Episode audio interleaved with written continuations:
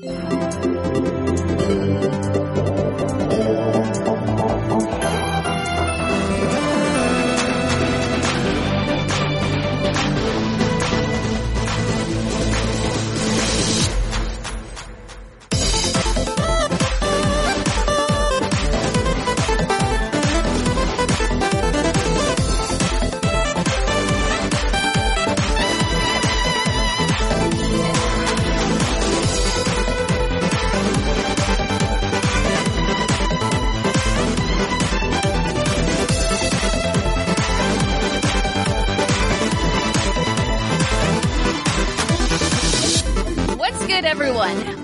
to another episode of the What's Good Games podcast, your source for video game news, commentary, analysis, and funny stuff. Oh, good. Nailed it. I'm one of your nail it. hosts.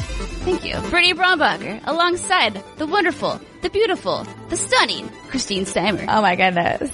Thank you so I know, much. I know, I know, I, I, I Laying it on a little thick there, but I'm okay with it. Oh, girl, no, no, no. I got layers I can add to that intro. Layers and layers. layers and layers. Well, here we are, Steimer. Week two of the Brit and Steimer show. Week two consecutive weeks is what I'm trying to say. Yes. We've had a few of these before. We have. This is, our, I think, our fourth Brit and Steimer show Ooh. where there are no rules. Our fourth anniversary. Fourth anniversary. Yeah. Aw, we need we need to get each other those presents. Every anniversary, you know, there are presents. Like paper Yeah. is the first one. What's And for? I have no clue. I didn't even know what uh, year one was until I realized that my one year anniversary with Jason was a few weeks away. And then I was like, shit, I should probably uh, get into this. something. Yeah. I should probably do something. I know we're super weird, not weird, we're very casual like that. We're like, well, do you want to do this thing? Sure. And then we, You're like, here's a for it. card. It's a paper. here's a card, it's a paper, enjoy it. Ah, who says love is dead? Mm, Not I. This week, we are brought to you by Four Sigmatic and Quip, but we'll get to that in a hot second. But first, we have some housekeeping. Christine Steimer. Yes. We are going to be at TwitchCon. We are. That's in San Jose, and we are going to be there specifically on October 26th. Twitch is going to be premiering our studio tour. It's going to be really cool. Hopefully you can come by and take a peek. And we have sort of, kind of, kind of, sort of not really na- nailed down a, a meetup thing. Um, apparently there's a meeting space inside TwitchCon and we're kind of aiming for something in the afternoon. Nothing is in concrete, as you can probably tell by all of the sort of kind as I'm throwing in this sentence. But if we do a meetup, it'll likely be in the afternoon on Friday, October 26th in San Jose. So mark your calendars or not. Still up. So if you say mark your calendars, I guess how many calendars do people have? I just have the one on my phone. Is that I mean, it's is plural for the people. Plural for the people? Mark your calendars. Oh, There's okay, more yeah, yeah. people. They each That have a makes sense. calendar. I was wondering if it was one of those outdated sayings, you know, like No. rewind or yeah, yeah, yeah. Also, don't forget, every Wednesday we are posting a new episode of Lights Off to our YouTube channel. That's youtube.com slash what's good games. Currently we have our Layers of Fear and playthrough, and then what's the other one, Steimer and blanking? Outlast, I believe. Outlast 2, yes. And then this week's is, I want to say it's Friday the 13th with you and Andrea. Oh, that was fun. Yeah. Yeah. That I died. girl. Spoiler alert. Oh my gosh. So that's a really fun video. So make sure you take a look see at that. Other than that, get in touch with us on social media. Twitter.com slash what's good underscore games. YouTube.com slash what's good games. Facebook.com slash what's good games. Are you noticing a trend? There's also Facebook.com slash groups slash what's good games. We have about 1900 members now and there's a lot of fun civil conversations with a diverse group of people. It's awesome. You should join. It's a good time. But Rock on. we have a lot, a lot of news to talk about this week. It's going to be a very news heavy show, as we mm. were talking earlier. It is, yeah. I think, I believe we are gonna aim for, for two segments again this week. Apologies if you really like our three segment shows, but with just Britt and I, we're gonna do what we want, and that's two. That's right. There are no rules on the Brit and Steimer show. But before we get started with the news, Steimer, mm. let's talk about mushrooms. Let's talk about mu- uh, mushrooms. Mushrooms. Let's talk about. Do I have your attention? Yes, you do. Good. Specifically, ladies and gentlemen, I want to talk to you about Four Sigmatic. Four Sigmatic is a vegan superfood mushroom beverage company originally based in Finland, but is now headquartered in Venice, California. That's near me. That's near Steimer. It's automatically awesome. Mm-hmm. They believe in the real magic of functional mushrooms like reishi, chaga, cordyceps, lion's mane, and other superfoods that can enhance our lives. They make drinking mushrooms and superfoods delicious and easy to do with their mushroom coffees, mushroom superfood blends, and mushroom elixirs. These benefits range from bettering gut health, managing day-to-day stress, bolstering focus and cognition, keeping your energy level stable, your stamina, you name it. Now, admittedly, I was a little apprehensive and wasn't sure what exactly to expect, as mushrooms tend to get a bad rap, and I've never been into them, unlike our dear Andrea Renee, who is a champion of mushrooms. Or is that the word I'm looking for? Yeah, she she likes to talk Yeah, about how she much really lo- likes them. Yeah. she does. But I always try to keep an open mind, and I am so glad I did because I am really loving my little packets of mushroomy goodness. Like I said earlier, Four Sigmatic offers a wide range of products, including coffees, elixirs, and blends, but they also offer hot cacao mix with reishi and hot cacao with cordyceps. Now, reishi is known to help with occasional stress and assisting with restful sleep, with cordyceps support stamina and endurance, which is kind of important in our line of work when you want to do gaming into the wee hours of the morning. You definitely need all the stamina. You need all of these things. what I love about the hot cacao reishi mix is that it's not your typical super chocolatey hot chocolate drink. You know, the ones that are so overpowered with sugar. I mean, Yeah. they taste real good, but I always feel really sick after. But I don't with these. Because these taste like a hot chocolate drink with a little bit of spice in it, which is a really good mixture, especially now that in Washington, specifically Western Washington, fall is upon us. Mm, yes. and it's a really, really good, uh, little fall drink to have near me. I also tried Lion's Mane, which is this yummy mix of peppermint, rose hips, and is so, so good. Honestly, like these drinks I never would have tried otherwise, and they've quickly become my favorite healthy sipper while I'm pulling a gaming marathon. And this is important for me personally because I typically don't like coffee. I actually don't like coffee at all unless there's 500 packets of sugar in it. So I'm really trying to get away from the energy drinks and trying to find something that's healthier and gives me that natural energy because while I like the short bursts of energy I get from these energy drinks, I always feel like crap after. And it's not good. Yes. So Steimer, Yes. what have you been sipping on? So I have like a sampler pack that I I don't. It's been a while because we've got we've had these for a bit. I don't remember what I tried in there. I do remember I liked it, um, which has been a nice surprise for me because I am like you, but I think I have a bit more of an opinion that I really I hate mushrooms, but I know that they have like, these really good health benefits. But I'm not going to eat them. I'm just not going to. No. Um, so if you put it in a powder and let me drink it, that's my style. That's your way to do it. Yes, exactly. So what I'm sipping on today is their charcoal lemonade, which has, um, I, chaga, I believe is how you say this mushroom. I don't actually know. I think so. Uh, what I like a lot about this, number one, it just, if you're like scared, if you're uh, watching on video, it, it is a black drink because if you've never seen a charcoal lemonade, they are black, uh, which is kind of nice actually for Halloween time. So Oh, that's true. it's a spooky drink, spooky lemonade. Um, but I, I dig that it's sweetened with not sugar. It's sweetened with acerola. I believe those are cherries and then, um, monk fruit. So they have natural sugars in there. So you don't feel bad about consuming it. You know, you're not like, oh man, like this is good, but it has cane sugar in it. Um, because when I am home, I tend to not drink regular water. I just don't. I don't. It's really bad, but I just like, eh, like there's no, there's no real flavor to water. It's not that much fun to drink. So having things like this where you can make it into a drink that is delicious and also good for you is a bonus win for me. Yeah. And just to clarify, these don't taste like they have mushrooms in them. I No, too. I would like- not be okay if they did. Right. So I definitely, like I said earlier, uh, our eyebrows raised a little bit. We're like, mushrooms? What? But again, like Steimer, I'd heard of the benefits and the, how good they are for you and all that stuff. Um, and so I was a little nervous, but I was excited to actually kind of get a form of mushroom into my body. That's what she said. Because you know, I want to try to eat healthy and do better, but you just slimy mushrooms on a dinner plate just don't do it for me. But these, you don't mm-hmm. taste them. They're ground up into your drinks and they taste very good. So you can head to foursigmatic.com slash WGG. That's F-O-U-R-S-I-G-M-A-T-I-C dot com slash WGG for a 15% discount off of your total order. Foursigmatic.com slash WGG. Get your mushroom on. Yeah. Yeah. Not like toad mushrooms. Not like Mario toad mushrooms. Oh no, like please actual, don't. no, actually, actual mushrooms that are good for you. All right, Steimer. Mm-hmm. Are you ready to hop into a doozy? Do you have your party hat? My God, we should have gotten like noisemakers for this. Oh, dang it. You're right. We totally should have. And it's funny because. Because hell hath frozen over. Hell hath frozen over. So I was actually preparing some of the show notes yesterday, which was Tuesday for us right now.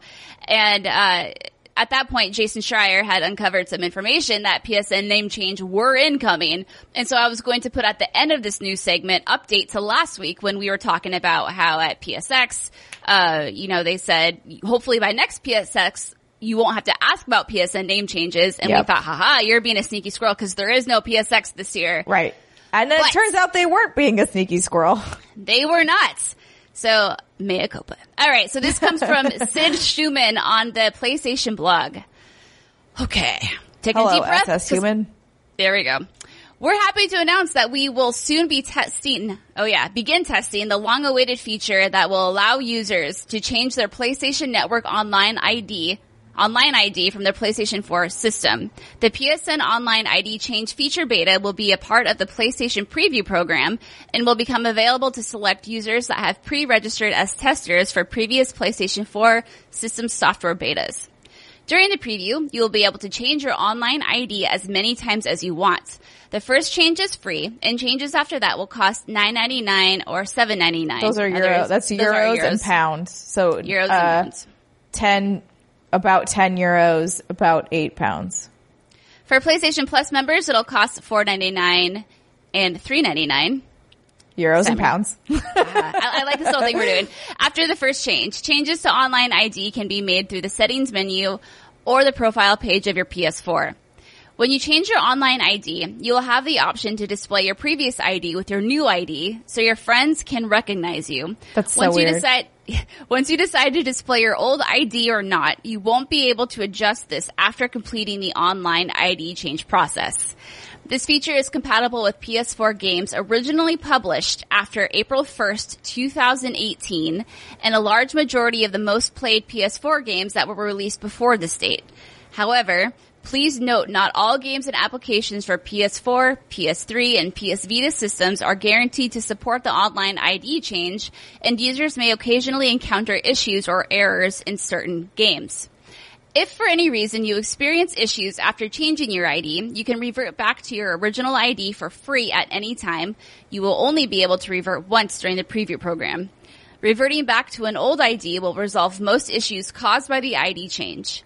In addition, when this feature officially launches, a list of compatible games published before April 1st, 2018 will be provided on PlayStation.com for reference before you make a change. The preview program for this feature is planned to conclude at the end of November 2018. The full rollout of the feature to all PS4 owners is planned for early 2019, so stay tuned for updates down the road. Woo! Losers. All right, Stan, Yeah. break this down. What do you think? I mean, it doesn't. But this does not affect me personally. I thought very carefully before selecting Ah, my Xbox smart. and PlayStation IDs. Um, but I'm like, I'm astounded. I'm happy. I'm so happy that they're finally doing this because there are so many people that were like teenagers when they made their accounts and then when you get older, you're like, I don't want bloody blah 69 as my as my Yeah. ID anymore. I have a kids. I have whatever. You know, like I like I. I, li- I live a professional life. this My is embarrassing. ask me for my PSN ID and I have to tell them it's big schlong 42069 XXX. They Right. look at me funny. They don't take me seriously anymore. Right. Right. Exactly. So I am very very pleased for those people. I think it's totally fine that they're charging for it. I find it weird that there are none. i you pulled this from the EU blog. I did. I, I think that could have been my bad. I don't know if there's one for, you know, our neck of the woods. There could be. I would imagine I'll, it's I'll check. similar in cost to the euro. Um, Mm-hmm. if I had, if I was a betting woman, um, Okay, here we go. did you find it? I did. All right. So the first change is free and changes after that will cost $10. Wait, they just place- did, they did a flat 10? Uh, nine ninety nine. Okay, I was like, I, was like, that's weird. okay, so the first, okay, and changes after your first will cost nine ninety nine USD. For PlayStation Plus members, it will cost four ninety nine yeah. USD. Okay, yeah. So it's in line with the euro, which it makes sense. right? Um, and then the, the pound is a little less because the pound is worth a little more. So Yeah. that makes sense too. Um, yeah, I, I mean, like by all means, charge for it. Xbox does. There's no need Yep. for them to have to do give anybody any favors at this point. Uh, that's pretty much the exact Xbox model. You get one changed for free, I believe, and then after that you have to pay. Um, I find it interesting that some games won't work with it. Right. So Yeah. Okay. Go ahead. I, I found, I went online and I found people who are much smarter than I am. And they explained it. And I think this, this is not old news, but to me, I never quite understood why this was such a complicated process. So this comes from Pixie the Fairy and Fox Kelfone. These are their statements about what happened. okay. The culprit is when most accounts are made, the account is an automatically generated series of numbers or letters tied to whatever you named it in the system. So Steimer, if you booted up your PlayStation for the first time and you're like, my name is Steimer123, in the system, your name could be Steimer12345678910, blah, blah, blah, blah. Your name is changeable because it's basically a sticker you apply over the account number. When PSN launched, however, someone didn't go with this ID, with this account ID system, but one that made the account ID literally whatever you named it forever. Oh. So typically you have an account ID and then you have like an identifier or a username. Mm-hmm. And those are usually separate, which is with the account ID being the thing the system uses to track all of your leaderboards and all of the things you do. And then your username, which is just like he said, kind of like a, or he or she said, like a sticker on that. But when PSN was made way back in the day and no one could, maybe they didn't anticipate what it would become, they made it all or nothing. And then this comes from Fox Calfone. They won't rework the structure completely to use a, un- a universe or a ID number, sorry, because they're too far in and that would require patching every game and app that uses PSN features to read the new field. So basically what these Yep. people are saying, you're right, is they would have to go in and I guess they'd have to patch every game so th- those games could be compatible with the new username because right now they're just looking for the ID, not the username. right. They don't know how to pull the info from the username field unless everything was patched. That's my guess and that's my understanding. Yeah. No, that makes sense. That makes sense. Basically, like they built it wrong, and now they're trying to figure out how to undo Yeah. what they did. Yeah, and like it says in this uh, statement, a large majority of the most played PS4 games that were released before this date. So your Destiny, for example, is going to be just fine. Right. Yeah, yeah, yeah. I'm sure they had to figure all of that out. The, yes. And then this is kind of interesting too. If for any reason you experience issues after changing your ID, you can revert back to your original ID for, oh sorry, that's not the part. Reverting back to an old ID will resolve most issues caused by the ID change. And so this is what I'm wondering. What do they mean when they say subgames aren't going to be compatible in terms of what are the issues going to be that could be caused or that, that, that what could the issues be? Will it be that the game just doesn't work? Will it be that the game crashes? I think Will it would be yeah, like the game. I don't think know if it would crash. I think it might. I mean, it's there might not be any save information there for you mm-hmm. because it's looking for a name that doesn't exist. There won't be profiles. It might have issues getting online. Like I would imagine those would be the things that would interfere based on what you have told me. No, that that kind of what I'm thinking too. At first, I was thinking it would be something simple, as in, you know, your new username just won't show up. It's going to show your old username. But then, the more I started looking into it, yeah, it wouldn't. right. Yeah, it wouldn't recognize you is the problem. right. So it just sounds like some stuff is just gonna. So yeah, it would. I don't know if you would just if you would be okay if you just kind of started over in that game, or if it's uh Right. if or if if the game would get so confused. I don't know what's happening. What's Shut going down. on? Shut everything down.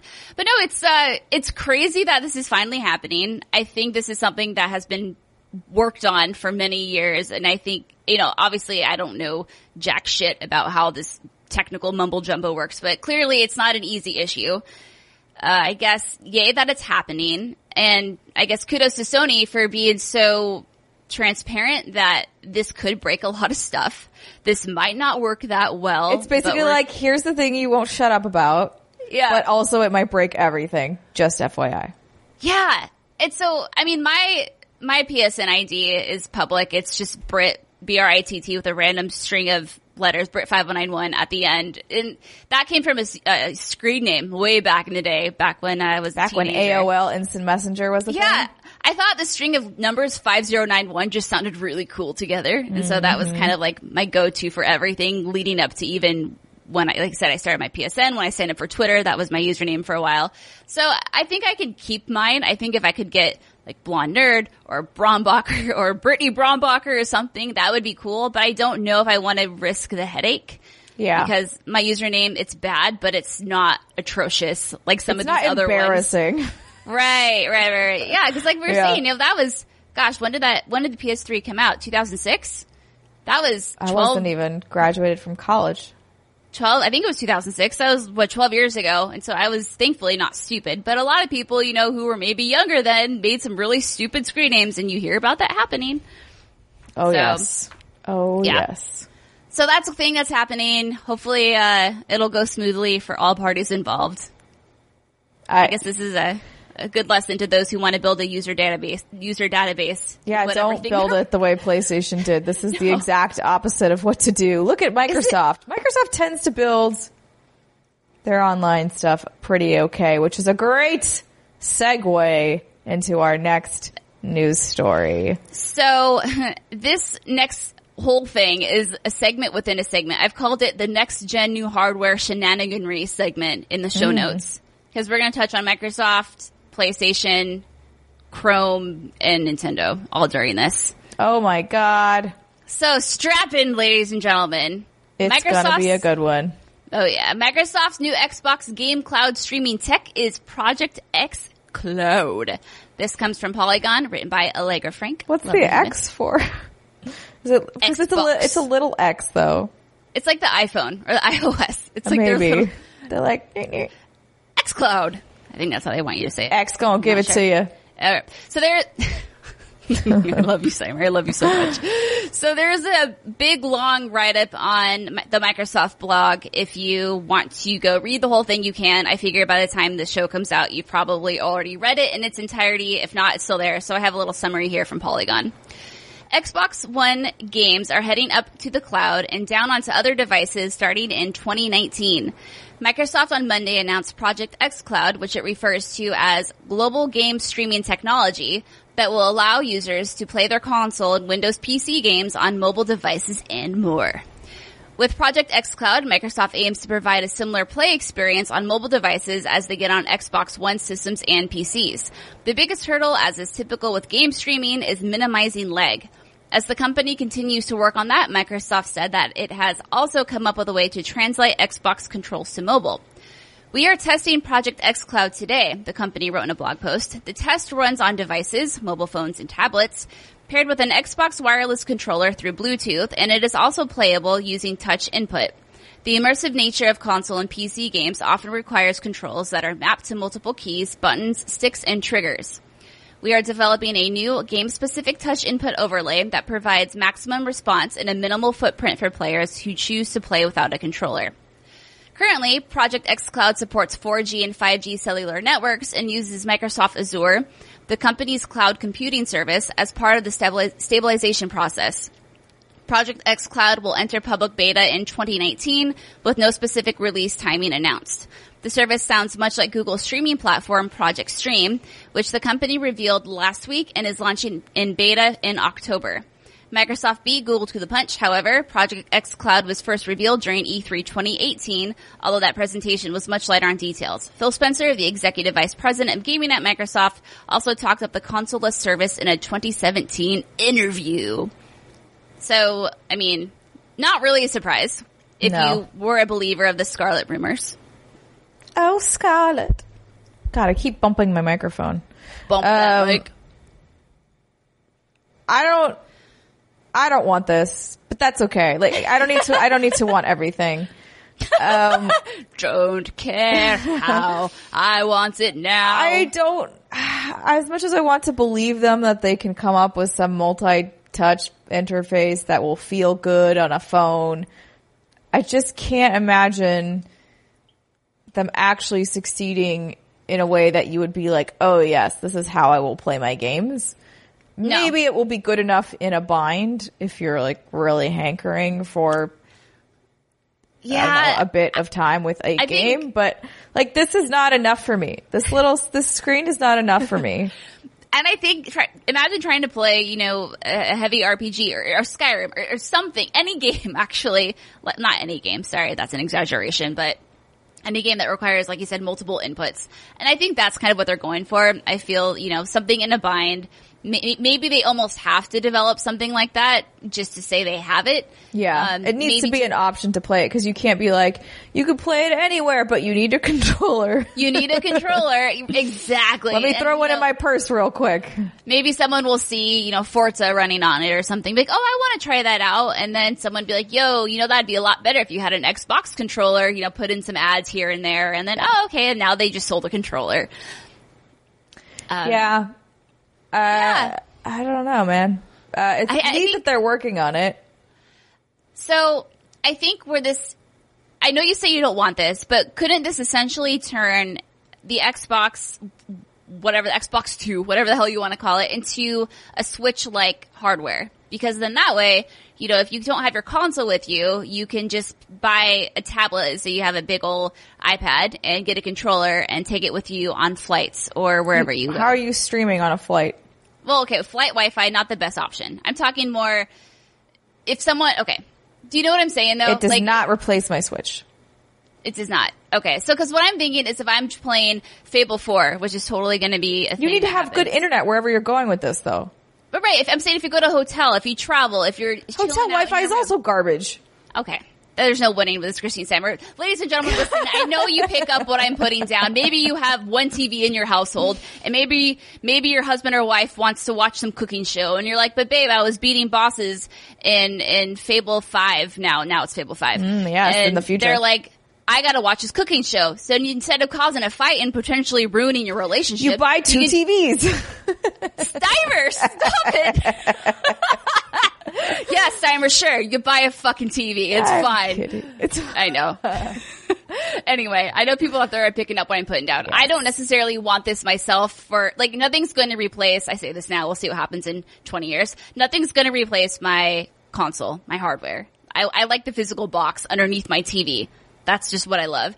But if it is as easy as pulling out my iPad 19 by that point and pairing my controller with it and picking up Dragon Age Inquisition version 27 and playing that on the go, like that's great for me too. yeah. Uh, minus the last part of that sentence. Yes.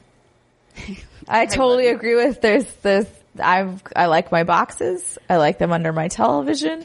I like that they don't require internet all of the time because sometimes your internet goes out. And, uh, then you can still play a video game and that's pretty, pretty, pretty cool.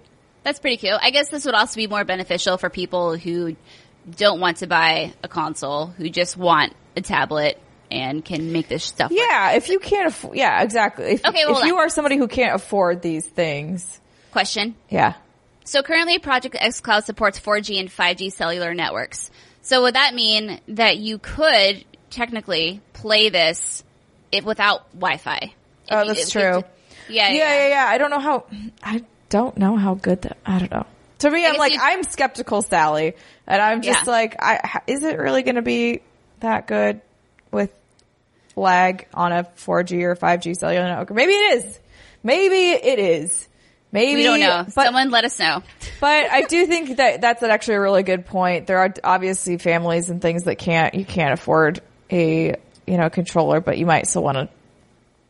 A controller? That's not what I meant to say. A, a console. A console. A console. So like that, like I mentioned for Google's, I forgot what they called it already. Project Stream. Project Stream. Very original. I name. think that these are these are good options for those who are not like us, um, and just like they don't they don't have the desire or capacity to have like all this crap at their house. They Yeah, it's like want- if big Candy Crush impresses you on your phone. Wait until you can play a next gen console title. Speaking my of, oh! Speaking of Google, Pro- Google's Project Stream. So we talked about this last week. How they were all, well, we're going to show you Assassin's Creed Odyssey, and you can play it in Chrome and in Chrome alone. And I think we Chrome were- Alone. Chrome alone. that sounds like That's a good. It's Home Alone. yeah, Home Alone. Uh, Steimer and I think we're both kind of skeptical Sallies on that, but you know, it's been out and some people have played it. And I have some notes here from Austin Goslin from Polygon, who has played it for a bit. I think maybe like I don't know how long he played it. Honestly, I didn't write that down. But here are some here's some feedback from him. He said, Assassin's Creed Odyssey runs about as well from the cloud as if you had just installed the game normally. Movement is responsive and combat feels fluid. Even dodging enemy attacks was easy and I never fell victim to the kind of input lag that often has plagued game streaming in the past. The game's visual options menu is bereft of its usual choices and instead offers brightness as the only options. Everything else is handled dynamically by Project Stream.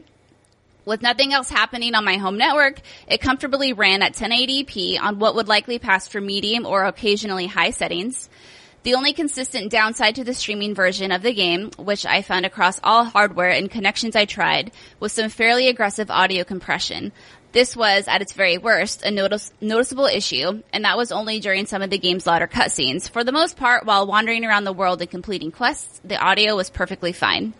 When I loaded my network down with streams and downloads, the game slipped slightly, muddying the textures slightly or even sliding down to a slightly lower resolution. It still never dropped frames or struggled to keep up with my button presses. This is funny. The only place that wouldn't allow the game to play was the local coffee shop, also known as Starbucks. When I took the same laptop there and signed onto the in-store internet, Project Stream wouldn't load the game at all. It turns out Starbucks Wi-Fi wasn't quite cut out for the rigors of streaming a game released last week. That's cool though. I mean, not that you can't, I mean, Starbucks is probably very grateful you can't play games on their Wi-Fi. I'm Oh, sure man. they will keep it that way. For Uh, sure. Cause they're gonna be like, no, get out of here. You, you guys already sit here for too long buying one coffee. Get out of here with your nonsense. um, but once, you know, if that Project xCloud has that 4G and 5G and they figure that shit out, they are in trouble. Starbucks will no longer be the uh, calm, cool place, serene place you can go to read your books or the newspaper or do your light work. It's gonna No. be a. They're gonna turn into those. What are Gonna they be a? PC cafe. That's exactly what I was looking for. Thank you, Steimer. So no, this is this is encouraging. I honestly didn't know what to expect. I mean, when Google's like, it works fine, you know, you think, does it really? But I haven't really read anything super negative about this. And obviously this is just, it's new, it's in its infancy, and I can only imagine that it can only get better from here. Yeah. So this, so far, sounds so good. So I feel like the Project xCloud is, uh, it looks good. It's a good prospect. good. It's a good prospect. All right, and next other next gen. Do you want me to read a story? Sure, go for it. I'm just like, are you tired? nah, I, I got this. okay, if you want to read it. Okay, I, I want to read it. And Okay, we can pass read off. it. Okay. Thanks, thank you, Steimer. Next, other next gen news. Sony confirms it's working on the next PlayStation console. Derp, now I know derp. this is a no-brainer, but we'll we'll tie this in with something here. This comes from Polygon. Samit Sakar. Sorry if I said your name wrong. With the fifth anniversary of the PlayStation 4's debut approaching, Sony has confirmed that it is developing a successor to the console. Hmm. At this point, what I can say is it's necessary to have a next generation hardware, said Kenichiro Yoshida, Sony's president and CEO, in an interview with the Financial Times. Yoshida did not name the console, so there's no information yet on whether it will officially be called the PlayStation 5. There's also no word on a release window, although John Kodera, the CEO of Sony Interactive Entertainment, that's the official name of the company's gaming division, suggested in May that the next PlayStation is at least three years away. In May, Kodera said, we will use the next three years to prepare for the next step, to crouch down so that we can jump higher in the future. Sony, What a- I know, that's such a funny visual. It is. All of Sony's execs, like in this, like, sl- they're slowly, like, crouching down with every day. They get lower and lower into the ground, and then they're just gonna spring up. Like I don't Like know. I don't know that a low crouch does help you jump higher. Is that I feel like it would scientifically actually- proven? I don't know, because I feel like actually that would impact, negatively impact your jump, because then you have to fight gravity even more. I don't know, unless it's I think a slow crouch is bad. I think a fast crouch makes sense, Okay. Um, but I don't know. wrapping this up, Sony plans to employ that strategy through its 2020 fiscal year, which ends in the spring of 2021. So the PS5 may not come until after that point. Now, this next little mini story is sort of kind of tied in with this. Okay. The internet thinks it's discovered the release year for PS5 and Xbox Scarlett, all thanks to a Call of Duty job listing. The internet thinks it's very smart all of the time. I know. I know. This comes from Alex Avard at Games Radar. Infinity Ward, the Activision owned studio behind the acclaimed Call of Duty Modern Warfare series, recently posted a job vacancy on the recruitment site LinkedIn for a temporary associate game designer who would need to have a quote, strong interest and passion for first person shooter games to work on a quote, an exciting unannounced next gen title. Okay, a, a next gen Call of Duty game is in the works. So what? Well, putting our deductive reasoning hats on for a second, we know that Infinity Ward is scheduled to release next year's Call of Duty game. Is this the unannounced next gen title in the job listing? And if so, does that mean both the PS5 and Xbox Project Scarlett will be out in time for its launch, which would be obviously holiday of 2019? Uh, no. no, I hear you. Um, I think they are putting too much stock in the fact that they will have. Actually, I don't even remember who's doing this one's Call of Duty. Is it Sledge? No, I am totally. I already forgot. They do have different studios that Oh, Treyarch. Treyarch. Is sorry. Treyarch Black this Ops, year? Duh. Oh yeah. that makes sense. Derp, derp, derp, derp. Derp, so, hold on. You stall for a minute. I will stall all you want. So if this, let's say this PS5 does come out in 2021, that would mean that there would be an eight year gap between launch of PS4 and PS5, which would make it the longest gap in PlayStation history. It usually averages what, like seven years, six or seven years. But uh, what's interesting about this console generation is that we have these new midlife upgrades. You know, you have the PS4 Pro, you have the Xbox One X. So I would say that a longer cycle isn't necessarily weird or out of out of question. Yes. Did I stall enough for you? You did. Uh, it did. What I looked up didn't help me at all, but that's okay. Uh, I just find it. I don't know. Like I'm like, yeah, sure, they might be working on a, a next gen title, but I don't think it's gonna be next year. If it is, No. cool. I guess. Yeah, I, I, I, okay, here's the scoop. I'll, I'm gonna buy the PS5. I'm gonna buy the, the Xbox Scarlett, regardless of when it comes out, cause that's just what I do, and that's, that's my career, so it's how I justify it. But I mean, next year seems kind of early. I think everyone has this magic number of 2020 in their head. And I don't know if that's just because 2020 is a satisfying number to say. and It is a satisfying number. Can you imagine? Does that be like a nice release date for things? It's in Right. 2020, and you're like, yeah, Yeah.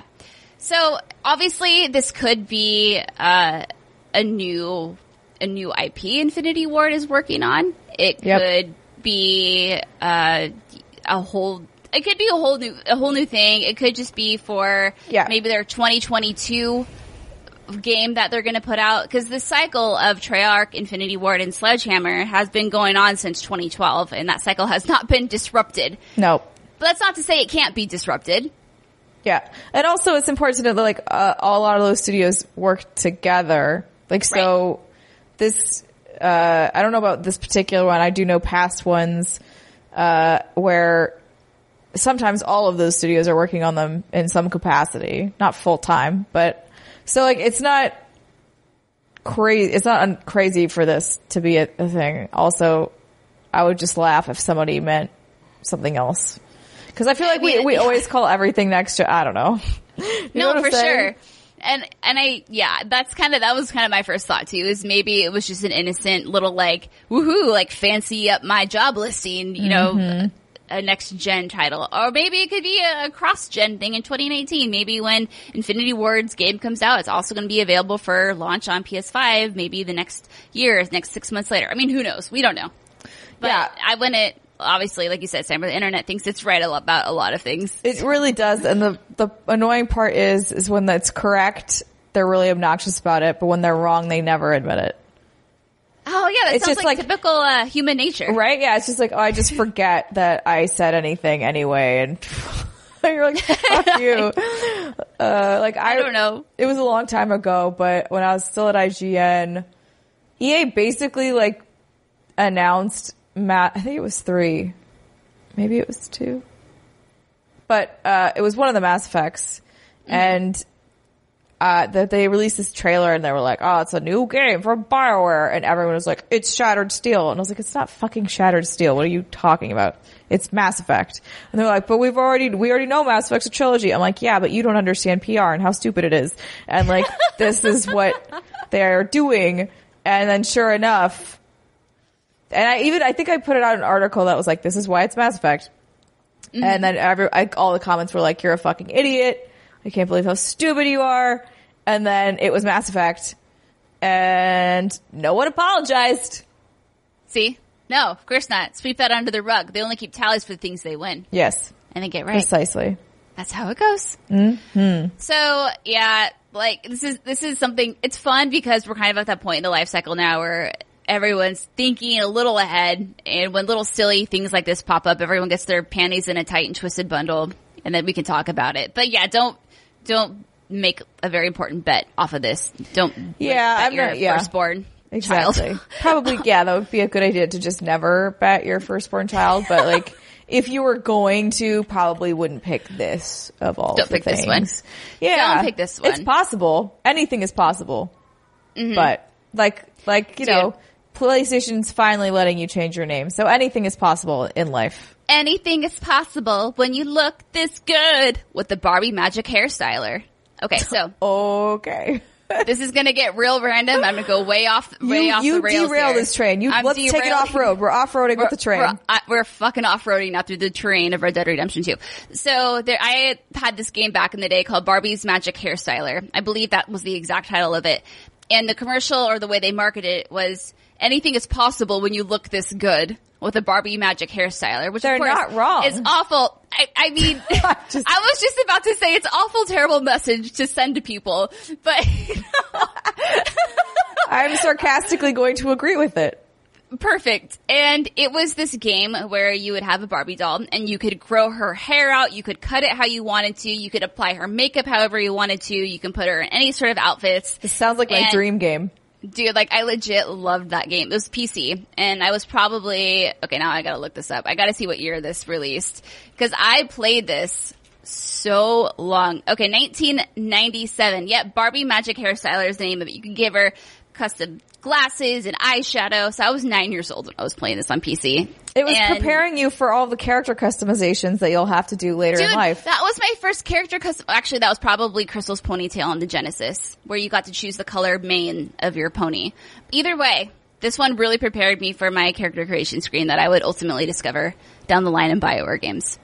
So whenever, whenever anyone says anything is possible, it triggers in my head and I have to blurt it out and tell a very awkward story. Okay. That's okay. I have a lot of those for like, uh, but it's, it's Bubsy, the original Bubsy on Oh, yeah, Super yeah, Nintendo.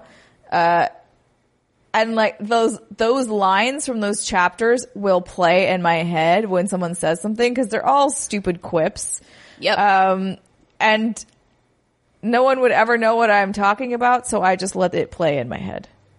See, but For I once. feel like it's, it's a good conversation starter. If you blurt something out and then someone can ask you about it. Well, the Unless they think you're weird. Those are so generic for the most part that it doesn't really work. Like one's like, did I, I mentioned I'm afraid of heights, but like in a weird cat voice. And then, uh, what was the other, one? like, I can't think of them off topic, but they pop in there, like when someone says something. Mm-hmm. And it's, it's just really dumb. But, But no, it lives I- in my brain forever because I had to replay those levels so many times because we played the shit out of that game. that they're just kind of permanently embedded. It's like when uh, uh someone tries to quote, quote clueless, or if someone says something it, that's in clueless, we both just start rambling off the quotes. Oh yeah. That's, like that's trigger. in there forever. All right, we are coming off of the rocky train, and we are putting this train back on the rails, Okay. going back and Re-rail me. Wait, that Re- sounds really dirty. Re-rail me, she said. That's what she said. oh dear. Oh, that was good. Re, I'm gonna write that down so I remember that one. Re-rail me. Perfect. Okay. So, new Nintendo Switch hardware coming in 2019. This comes from Matt's at Nintendo Everything. According to a translation of a report from the Wall Street Journal Japan, Nintendo plans to launch a new version of the Switch in the second half of this year. I think he means next year. Nintendo is still debating what new hardware and software features to include in the upgrade and weighing the costs of the features, people with knowledge of the discussion said. One option is improving the display. The current Switch uses a lower end liquid crystal display without some technologies that are standard in more recent smartphone LCDs. Updating the display with these technologies would make it brighter, thinner, and more energy efficient. The updated Switch isn't expected to adopt the organic light emitting, how do you say that word, Simon? Diode? Diode, I don't, okay, diode or OLED panels used in Apple Inc.'s uh, iPhone X series. Nintendo is looking to release the new Switch in the latter half of 2019, perhaps as soon as summer, the people said. So this The actually, people said. the people said it. So this news broke last week after we shot the show, but I felt like since we haven't talked about it, it's relevant in this little next gen segment shenaniganry segment. Yeah. Is the wait, So is, so is the only thing a display? So no one knows. So all we really know at this point, if you are going to believe this, which it sounds like it's pretty legit, uh, that new Switch hardware is coming in the second half of 2019. Nintendo apparently doesn't know what they want to do yet, but they want to put Okay. out a bigger, a better version of the Switch. I guess better is relative. So what's Yeah. kind of interesting about this is that the typical we've seen, you know, Xbox One X and PS4 Pro. Those it's those have been about three to four years out from original release. Yes. This would be less than two years out from the Switch's release. Yep. So Feels bad, man. feels bad, man. But then, yeah, it's one of those things where if the newer, shinier one would Yeah. only be really early adopted by like super, in, like mega intense hardcore Nintendo fans, and even maybe not them because Mm-hmm. why? Why? I mean, unless it's Well, I don't know because I yeah, nice nicer displays are nicer. Obviously, OLED would be cool, uh, but if it's not expected to even adopt the OLED, then what the fuck? Uh, and then I'm like, I assume it would have better chips in it, maybe like a better processing power. Maybe you could finally save your save files in a way that's not stupid, but. I don't know. I'm like, the Switch is fine. I don't know that it, I don't know. I don't know what it needs. Apparently Nintendo doesn't either. So like, so here we are. So here we are. yeah. I mean, as someone who would probably go out and buy a better Switch day one, um, I, yeah, it's hard because I, I like from it?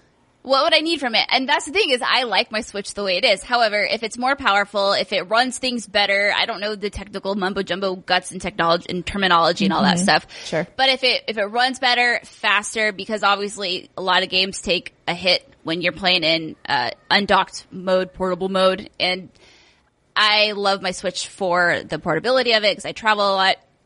And obviously, little and recently, Little Dragons Cafe is one of those games where the load times are pretty bad. I think the load times are actually bad, both docked and undocked. But when it's not docked and you're playing it handheld, it definitely the camera like chugs a little bit, and it's just not very fun to look at. Uh, I've played several games that have that issue. So if it could be more powerful and it could alleviate that issue, that'd be awesome. Also, also a better kickstand for fuck's sake. Oh yeah, sure. I mean, That I don't flimsy use that, but yeah, piece it- of crap it's barely pretty- holds it. Pretty pretty bad. Yeah. Uh, I think the one thing that would make me more interested is something that they kind of touched on in that it's if it's thinner, it's probably going to be lighter. I would assume Mm-hmm. the lighter might be nice because uh, it does get a little bit heavy after a while. Just hold it. I hold. I just hold it. Hold that bitch. It's like a weightlifting regimen. it. Yeah, I just do some Yeah. bicep curls with it. Awesome curls on my last switch. But uh otherwise, I mean, the weight's not a huge issue, but it is an issue. The kickstand is garbage, so I don't use it. Maybe a better Uh, battery life would be nice. Oh, that would be nice. Yeah. Yeah, I mean, yeah, it could use minor updates. It's fine with me. I don't really, I don't know if I would get it immediately if they made it pretty shiny colors, maybe. Um, but for now, Yeah. I, I think the Switch is fine. It does what it needs to do. Now, would you be interested in an undockable switch? So just a purely handheld switch. I would. Uh, I don't know how other people of the world would feel because I feel like I'm the only one who only keeps it undocked.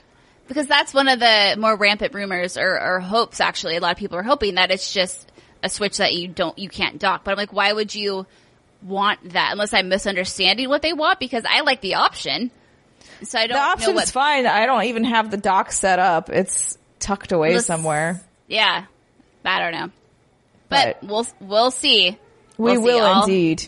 We will. it one looks one like time. And all of the the big hardware folks got shit brewing. Google's in the mix now. Mm-hmm. Stuff is happening. indeed. I and really that is the. Oh, go ahead. Nah, girl, I was wrapping this up. No, go wrap it. All right, and that is the end of our next gen hardware segments. Put a fork in it. I was just gonna say I want to read this next story very badly because of a Do it. comment that happens in it. Okay, Oh, yeah. so sources say Microsoft is close to buying Obsidian. This is by Jason Schreier of Kotaku. So you know it's legit. It's fairly, yeah, I mean, he doesn't post crap, so yes. No. Um, Microsoft is finalizing a deal to acquire the independent development studio Obsidian Entertainment, according to three people briefed on the negotiations. We don't know if it gets on paper yet, and plenty of major acquisition deals have fallen apart in the final hours, but those close to companies believe it is all but done. One person with knowledge of the deal told Kotaku they had heard it was 90% finished. Said a second person, it is a matter of when and not if. Obsidian, best known for its critically acclaimed role-playing games like Knights of the Old Republic 2 and Fallout New Vegas, has been independent since it was founded in 2003. That is the year I graduated high school. Damn girl. I think. Yes, that's right. That's um, right. The Irvine, California-based studio has been long beloved by RPG fans, but has often faced financial strains, nearly going out of business in 2012 before it signed a deal for an online tank game and launched a Kickstarter for the isometric throwback that would become Pillars of Eternity. Oh, One compelling argument for the sale is that being owned by a company with deep pockets will offer Obsidian stability and resources the likes of which it has never seen before. We do not comment on rumors or speculation, said a Microsoft spokesperson. And then the world's greatest comment by any PR ever. Unfortunately, we don't comment on rumors or speculation other than to say that the Rumors album by Fleetwood Mac still holds up, said an Obsidian spokesperson. and So good. Fucking mic drop. I fucking love that. That is a great album. Fleetwood Mac is amazing. If you've never listened to Fleetwood Mac, go listen to this album. They're great. It's very, it's old, it's old ass music. Um, a person familiar with goings on at Microsoft said the company has been looking to bolster its PC development, which makes the PC focused Obsidian a perfect fit. Also, it kind of seems, this is me now, not the story. It seems like, uh, they are now headed toward realizing they need more studios of talent, like with talent to make exclusive games so that they can Oh, sell yeah. consoles. So this would make sense. This is awesome. I have some friends at Obsidian and they're just really fun, talented people. So I love, I'm not surprised that they had this amazing Fleetwood Mac quote in here. So good. Um, yeah, so this is, like you said, Simon, I think this is, I know we probably wouldn't be reporting on this if Jason Schreier didn't write this. But I think with all the next gen talk we have going on, that I think Microsoft is really setting them setting themselves up for great success next generation. Between this and all the other studios they just announced at E3, and I'm sure we're going to be hearing a lot more about new acquisitions, Game Pass, and smart backwards compatibility. I- I'm very excited to see what next generation is going to hold. I feel like you know that cliche quote that I don't, I don't even know what the quote is, but when you're kind of in a, I don't know the quote, but I know the meaning. When you're kind of in a rough spot, it forces you to innovate and When you are creative. between, oh no, no, I was gonna say when you're between a rock and a hard place. Rock- that's yeah, not that's it. not it either. It's not it. So yeah, I'm not gonna do, I'm not gonna be dramatic and say Microsoft has hit rock bottom. They can only go up from here because it's obviously not the case. But what I'm saying is, I think if they weren't so behind in this console race, I hate saying that, it makes you wonder, would they have implemented all of these awesome consumer friendly features and would they have acquired all of these studios? Maybe, maybe not. no, because I think you can kind of, you already saw, like they basically are flip flopping, or, or not flip flopping, but the roles flipped. Xbox mm-hmm. 360 was fucking awesome. I Right. didn't really play much of my PS3. I played the exclusives only. And I played literally everything else on my Xbox. That, because like, and that was the year that PlayStation got like kind of cocky and they were like, get a second job, buy our console, bitches. And then it flipped and Xbox was a bit too big for their britches with like coming off the 360 Mm-hmm. and now it's like I think everyone had a slice of humble pie and so now Ooh. so now the next generation I'm super excited to see because both have the knowledge that they need in order to make something really cool and consumer friendly um so I I like you am stoked for whatever next next next gen next, next, next. yeah And just for some more information on what Obsidian has made in the past, I have a little list here. Yeah. So Neverwinter Nights 2, freaking mm-hmm. awesome. Alpha Protocol, Fallout New Vegas, Dungeon Siege 3, South Park Stick of Truth, Pillars of Eternity, Skyforge, Pathfinder Adventures, which is really fun. Pillars of Eternity 2 Deadfire, and they are currently working on a new RPG that's going to be published by Private Division, which is a label of 2K games. And this was announced late last year. We don't really know anything about this title or what consoles it's for or anything like that. So it'll be, I'm curious to see when or when this deal goes through or if it goes through, how that will affect this contract they have with Private Division. If, you know, but we'll, I mean, it's not going to be a huge deal, but I'll be, be kind of curious if it is for a multi-platform deal. You know, will Microsoft be like, all right, go ahead, finish your obligations? Will they absorb the contract? Will they just buy it out? Who knows? Yeah, I don't know how it. I don't know enough about contract law to know what happens when a when a, a, a place is acquired. Uh, if it somehow voids those prior contracts or not, or if it's like up to up to them to figure it out.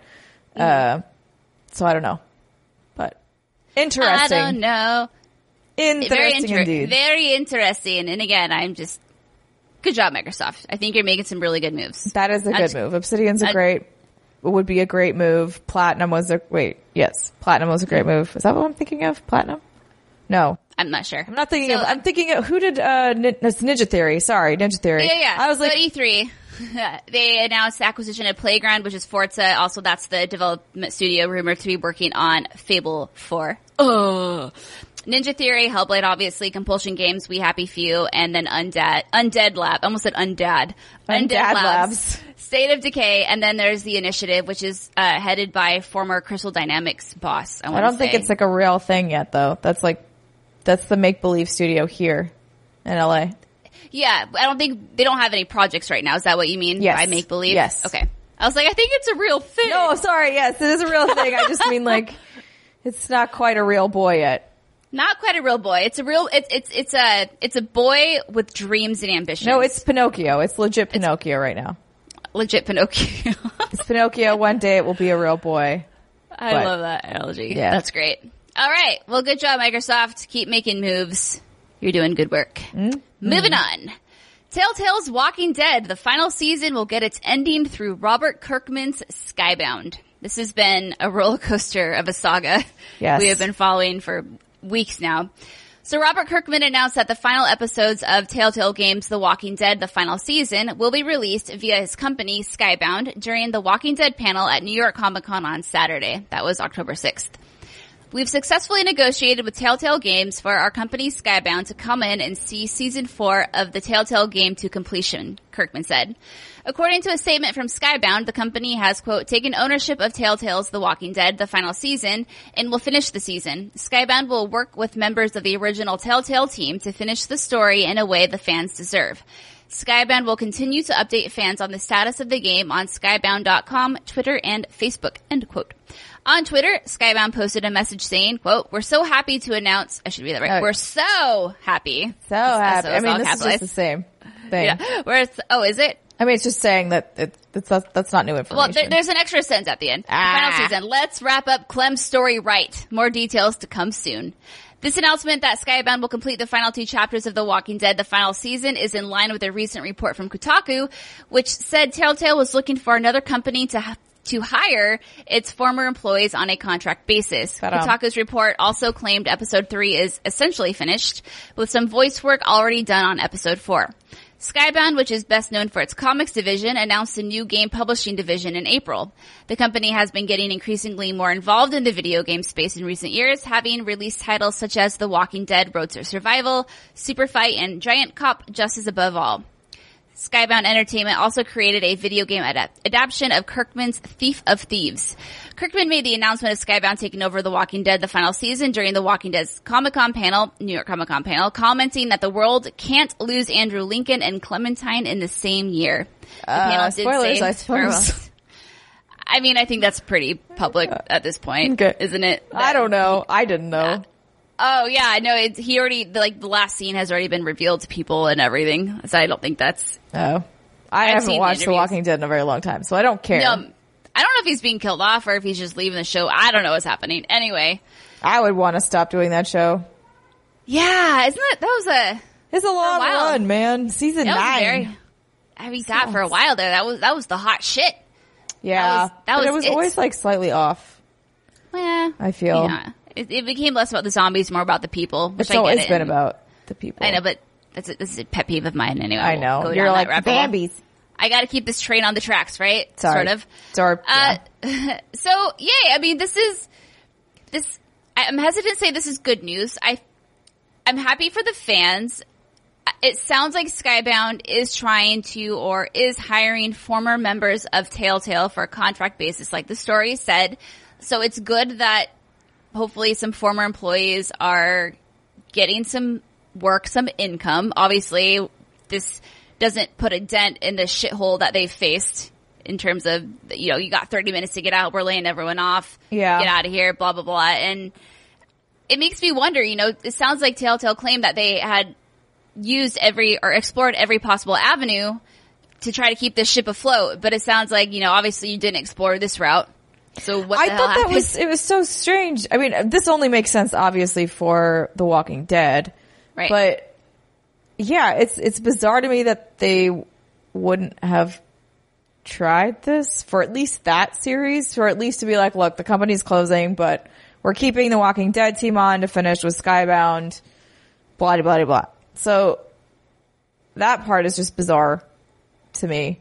I mean, the whole the whole thing is the bizarre. whole thing is just fucked. I don't Here's- know how Telltale could have possibly fucked this up this much. But How congratulations, sirs. You did real good. We have a Dear WGG, which is a Dear WG, Dear WGG question, which is a tier on our Patreon. That's patreon.com slash what's good games if you want to answer us questions. This comes from Brandon Gann. And now, Brandon Gann, we've had a hell of a time with your name, sir. I called you, well gosh. First of all, we always said, we always said gone. And then finally I got the Gan right, but then I wrote your name down wrong. And it was some other B name. Brad Gan? I don't know. I called you. I'm gonna lot of laugh if his name's not Brandon. No, I double checked. It's Okay. Brandon. Brandon Stop Gann. calling me Brandon. Why are you I know. calling me Brandon? Oh God. Brandon Gann. I'm gonna start calling him Brandon Gannon. He says, Hello, what's good? With Skybound now owning The Walking Dead the final season, how do you ladies think this will be handled from having members of the original team working on the game to the game itself? Thanks for taking my question if you do and have a wonderful rest of your day. Well, thank you, sir. Yeah, thanks. It's gotta be hard to be one of those people who was working on this, got laid off, uh, like fucking unceremoniously escorted out of the building. And then now to be like, but by the way, please come back and finish this thing on a contract basis. You are 1000% not still having a job after this. This is also interfering with your ability to find another job because you can't be interviewing probably while you're doing this because you need to be working Ah. on this project. I, I just have so many mixed feelings about it because I'm like, it's fine it, and it's all well and done that you want to finish this story. That makes sense, right? You should want, they should want to finish Clem's story, but they just fucked over their employees so hard that it makes It me real bad. It makes me want to be like, no, you don't get to finish this. you, No, I you did a hear you. bad thing. Yeah, I, I totally hear you. I mean, the silver lining to this is if it can get, what happened to those poor employees at Telltale is just unforgivable and it's awful and it's terrible and it's just utterly disgusting, honestly. If this can help some folks get some more income while, I mean, I would hope they would say, please continue to interview while you're working on this because we I just mean that time wise. Like I know, Sure. especially when when this came out, and people talked about how Telltale didn't treat employees very well. It's a lot of crunch because they are episodic things. Everything's being changed at the last minute. So, can you imagine trying to find a job while doing that? No, that's gonna be that's just too hard. Granted, Right. if you have a family or something and you're like, I just need income now, like I just because I didn't expect to be right. out of a job, great. Like this will help for a temporary amount of time. Um, Yeah. it's just got to be the world's most awkward working situation. so terrible. I, I feel like at least things aren't getting worse. If that's an overly optimistic thing to say, I feel like every Worse, every time every time a story broke about this, it was like, okay, what fucked up thing happened about the sequel? What what are we learning about it more? Um, as far as the game itself, like I said in here, it looks like episode three is quote essentially finished, and there's already been some voice work done on episode four. So, I mean, it sounds like everything's already written out, done, completed. It was just a matter of actually getting it Getting it I guess, done. getting it done in terms of creating it and put it into the medium and all the the things that happened in video game world to get things from idea and storyboards to your console. Yeah. Um, so I mean, I, hopefully without, I mean, I don't know how small of a, of a team they're going to try to, to get these out with.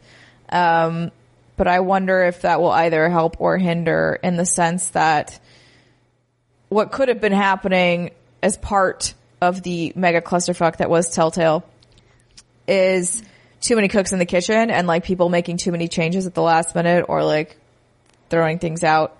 So if there's less people to do that, maybe this will go better, but then alternatively it could go worse because there are less people. Also, these people are not as motivated as they once were, I would assume. Oh man. Like, I don't know. It's going to be interesting to see. I'm not going to play it because I just don't, I haven't played a Telltale game in a while. Sorry, I was part of the problem. Um, but No. it's, uh, it'll be interesting to see how people receive it and whether or not they think, if, whether or not there's any noticeable quality difference between the first couple and, and what comes out later. Morale is probably so shit right now, understandably so. But I mean, I'd imagine developers take a lot of pride in their work. They're like, no. Yeah, I'm not saying they're going to tank it for for purpose. I'm just saying, like they're not going to be like, "Murr, fuck this." But uh, I just Yeah. think it's it's harder to be as passionate once you've been wronged in that way. Oh, for sure. I'm very excited for the uh ult- the ultimate ultimate is that the word I'm looking for? No. The what's the okay, the word where something obvious is going to happen and you, you know it's going to happen down the line. The Oh, come on. Like I know there's going to be a documentary out about this someday where it's going to mm-hmm. where The inevitable. No? Thank you. Oh, okay. No, Oh, yeah, yeah, yeah, yeah. Yeah, that's exactly what I was looking for. Thank you. The inevitable documentary on this. It's gonna be a tell-all. People are gonna share their stories. We're gonna hear a lot more, I think, gritty, gross details about what happened. oh yeah. But- Hopefully, everyone lands on their feet. I yeah, I, I do hope so.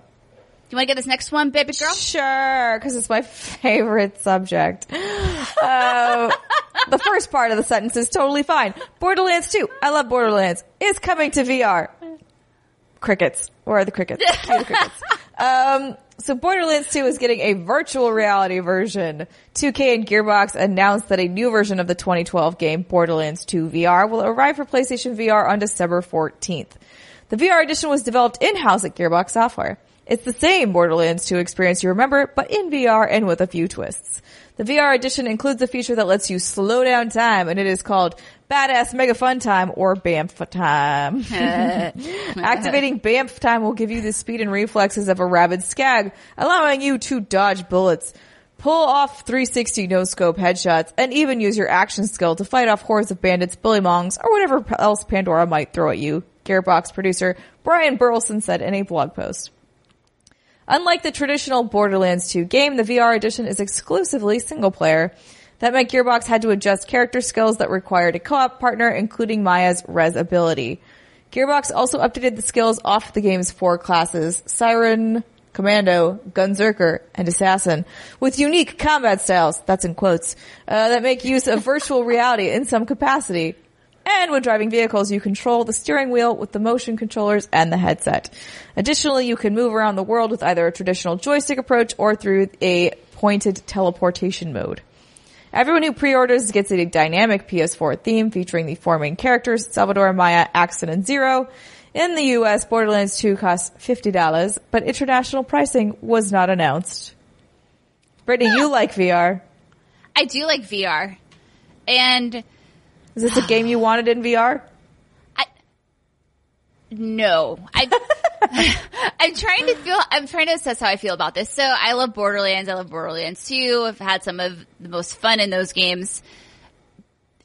But I mean, this isn't something I need, but since it's a thing that will be available, maybe I'll give it a shot. Maybe I'll try it out just so I can kind of see what Pandora looks like in VR mode. I mean, that world is so interesting and it's so funny and so quirky that it could be fun to see the vaults and just see all the cool guns and all the bully, bully dudes and the skags and all that kind. I want to see the, uh, oh god, what's, is it bully toot? What are the, what's the fart, the, the, the, the enemy that has the fart at the end of it? Do you know what I'm talking about? Not off the top of my head, no. Okay, okay, hold on. I'm gonna look this up. But Steimer, this won't this won't get you into into VR. No, no, no, not not in a million years. Um, because especially I don't like Borderlands single player. I actually think Borderlands gets very boring when I'm playing by myself. I love Yeah. Borderlands, but I love Borderlands as a, as a co-op experience with my friends. Um, because I do think it has a lot of personality and it's very fun, but I just tend to get very tired of shooters.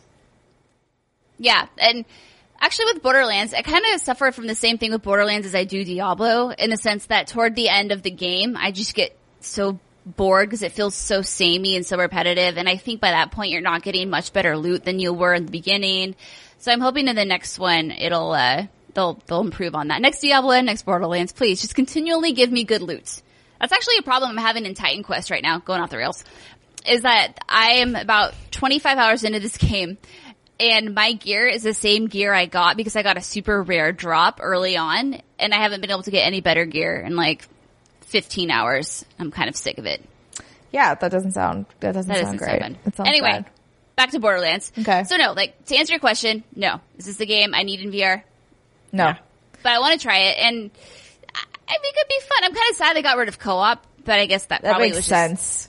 yeah, it's it's probably more of a I don't want to call it not a tech demo because it's a fifty dollar game, but it's not like the true Borderlands experience. No, it's it's, more it, of a hey. it is the game. oh, they just they just got rid of co-op. Oh, just so got it's rid of co-op. It's the game. Ah, so I Uh, I misunderstood. Yeah, that. it's basically just a single player version of the game, and they've revamped all of the skills for these people so that it makes more sense. Mm-hmm. Uh, because yeah, like Maya can't res anybody because there's Okay. no one else there. that makes sense. so Um, Oh. I, I sorry, I, I found the I found the enemy that I was ah, what's the enemy? boner fart and boner toot.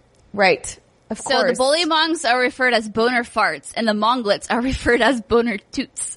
I don't remember that, but good. It's like toward the beginning of Borderlands 2 in the snowy ice area, and you look down and you have a, a boner fart, and then you have a boner toot. I, anyway, that's Yeah. one of the reasons why I love Borderlands. It's so It's great. It's great. It's wonderful. I think So the, just- the slowdown time is interesting. I wonder if that is to help with motion sickness.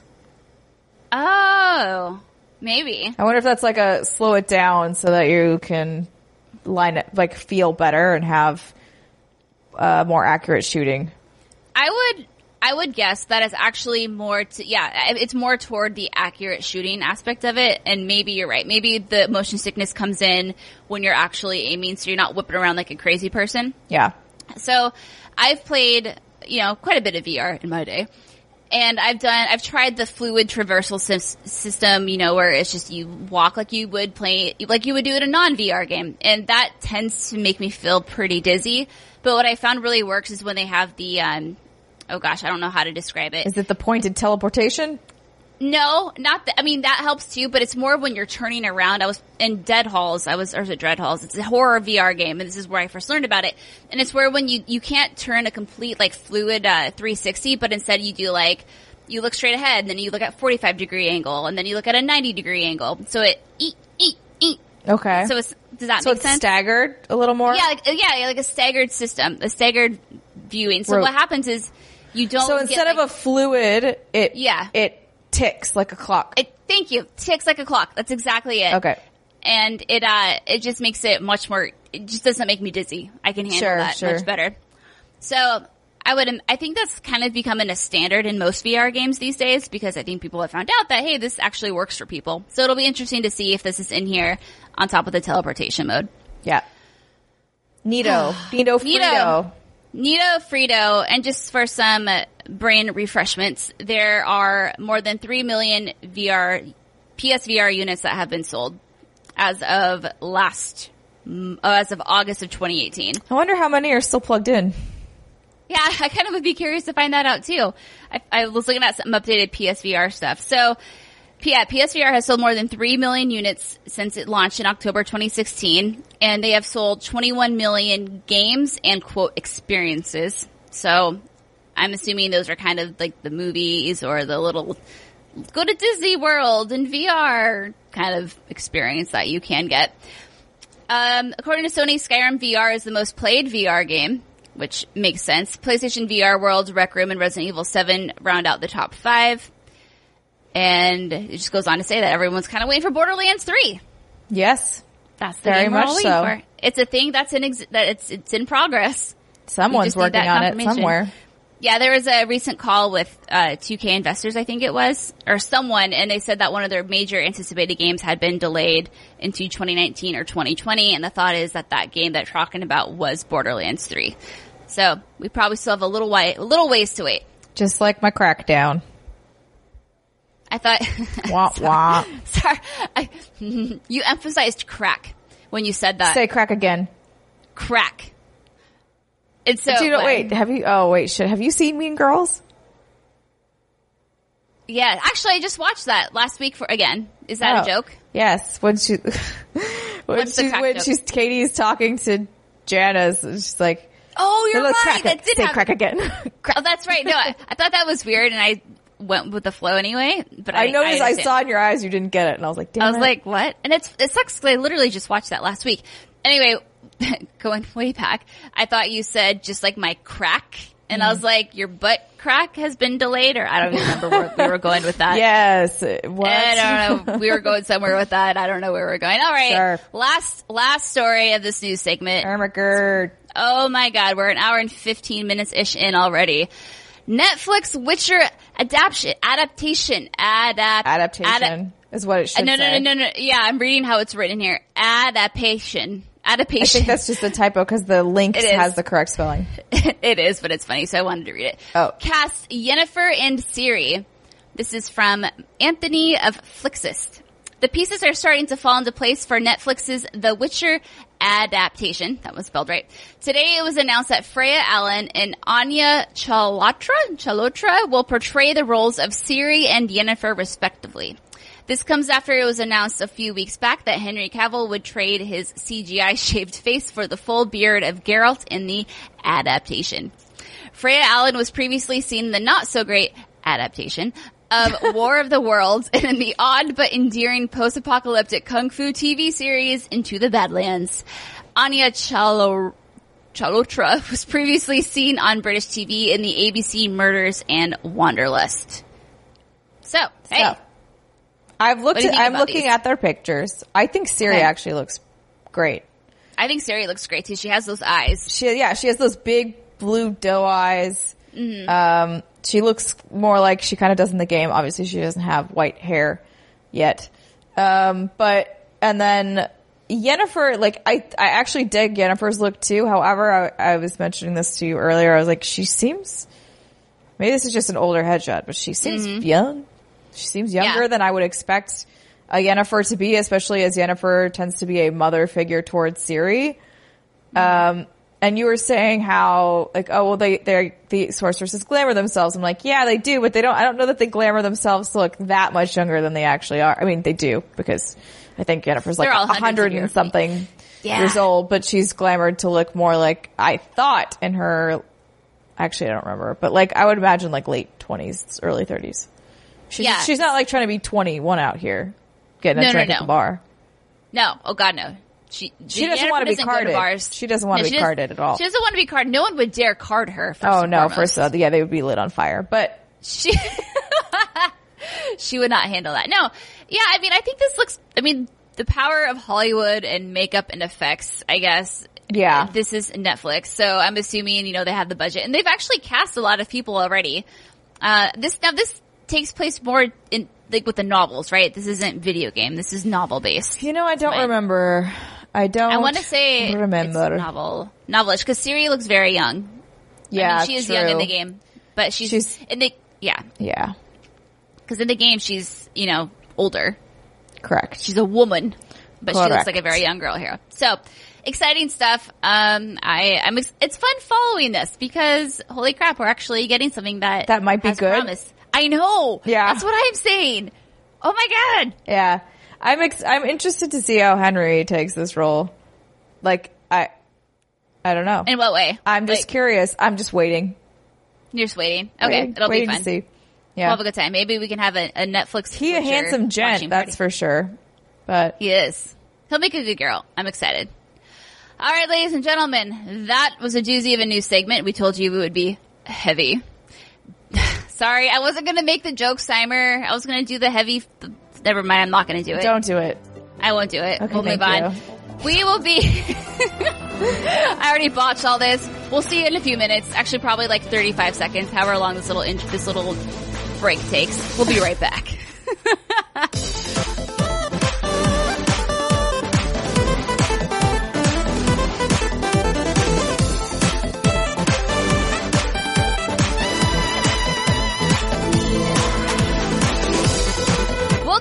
everybody. Hopefully that was roughly 35 seconds of a transition. I don't know if it's actually going to be 35 seconds of a transition. Welcome to segment two of the What's Good Games podcast, where we are going to talk about all of the games that we've been playing. And by all of the games we've been playing, I mean all the games Brit, myself, have been playing. True. But before we get to that, Steimer's going to tell us a little bit about Quip. Yeah, I sure am. So when you think of the things you do every day, brushing your teeth probably isn't top of mind. But for something that is so important to your health, it really should be. And that's why Quip wants to help you brush better. So what is Quip? Well, for starters, Quip is an electric toothbrush that's a fraction of the cost of bulkier brushes. Also, there is this handy dandy built-in timer that helps you clean for the dentist recommended two minutes with guiding pulses that remind you when to switch sides. It also comes with a multi-use cover that mounts to your mirror and unmounts when you need it to, which is great for travel and for saving counter space. And if you are a person of convenience like I am, Quip delivers new brush heads on a dentist recommended schedule every three months for just $5, including free worldwide shipping. They're backed by a network of over 20,000 dentists and hygienists and hundreds of thousands of happy brushers that use Quip every day. In fact, it is one of the first subscription electric toothbrushes to be accepted by the American Dental Association. So, Brittany, would you like to Yes. tell us a little bit about why you love your Quip? Yes, I would. So one of the reasons I love Quip is because it does do that 30 second vibration change where you're like, okay, I gotta switch sides. Because I'll be honest, I brush my teeth, but I don't particularly enjoy doing it. It's Fair. just like a boring, it's a thing. boring thing I have to do at the end of the day. So typically I'll have my toothbrush in one hand and I'll have my phone in the other hand, scrolling through social media, maybe reading BuzzFeed, maybe reading video game news. I don't know. But the point is, before I had Quip, I found myself just brushing like one side of my mouth because I was so focused on what I was doing on my phone that I wasn't switching sides properly. Yeah. And then I'd, I would be like, hey, the left side of my mouth feels really good and clean. And then, oh, that's kind of grimy on the right side. What happened? And I realized it wasn't, it was because I wasn't properly, you know, getting all areas of the mouth. Yes, you do have to clean all areas of the mouth in general. You do. Yeah. You do. It's very true. So that's something I really, really like about it. Cool. Well, that's one of the many reasons why we love Quip and why they're backed by over 20,000 dental professionals. Quip starts at just $25 and if you go to getquip.com slash what's good right now, you get your first refill pack for free with your Quip electric toothbrush. That's get your first refill pack free at getquip.com slash what's good spelled G-E-T-Q-U-I-P dot com slash what's good. Oh yeah. Clean teeth are good and happy teeth. Yeah, I mean, like, if you're like ever gonna kiss anybody, you should probably brush your teeth. I mean, yeah, if you want to live with yourself, you should probably brush your teeth. True. Cause like, you don't want to be grossed out by your stanky breath. True. Do you ever wonder how, anyway, we'll move on. All right.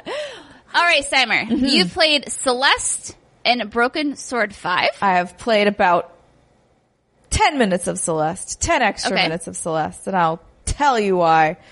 Tell me why. Don't, ain't don't nothing. like it. I mean, I don't, and that's not to say I don't like it. It's to say I don't like myself when I play it. And Oh. I, I have this really stupid thing where because Andrea is playing this game without any assists, I feel like I have to play it without any assists. Oh God, Steimer. And it doesn't make any sense. And I'm normally not competitive. I am certainly not competitive on the level that Andrea is. But there, it, it's a bit of like a matter of pride.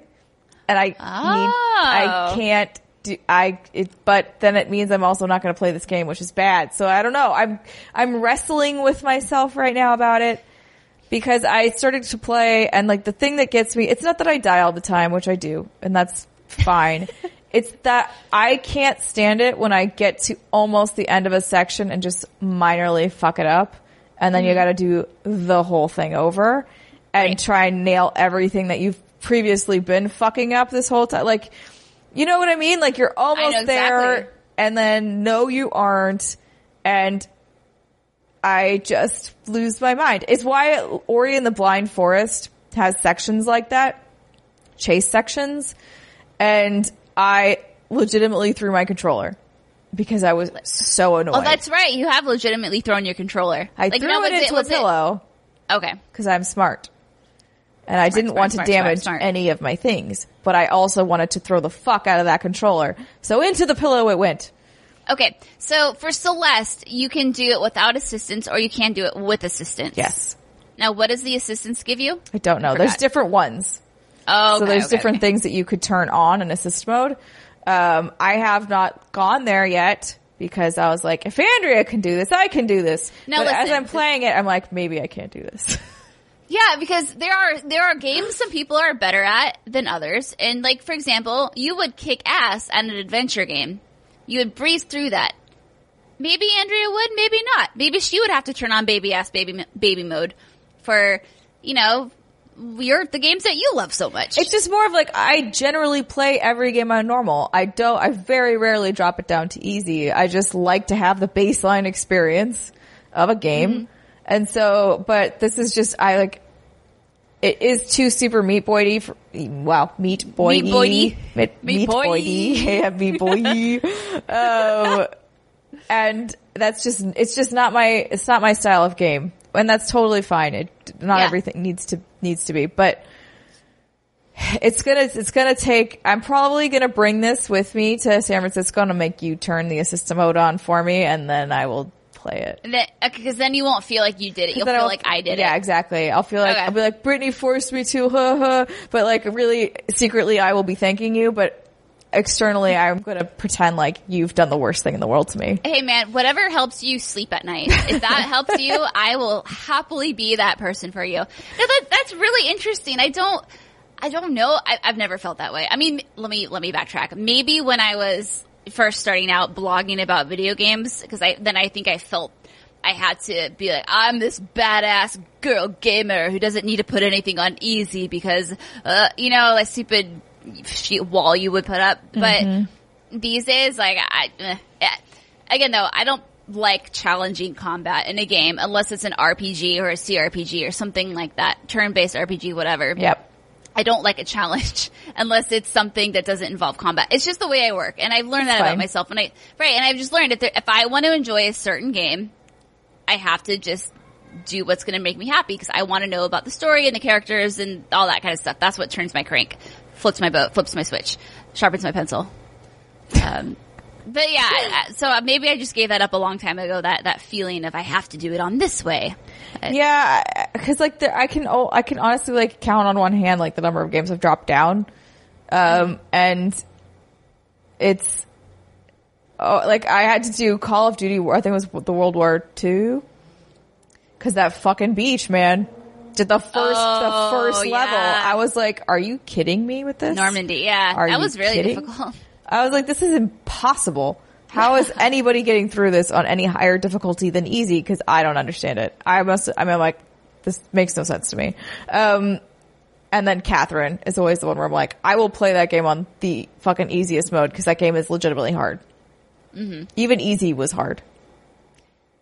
Now, it, it, so it's like a, a, competitive thing for you, is what it a pride It's thing. a pride thing that I am at least, I don't, it might be having to do with the fact that, yeah, I feel like I need to, I definitely like at IGN, I knew I, I needed to play everything at least on normal.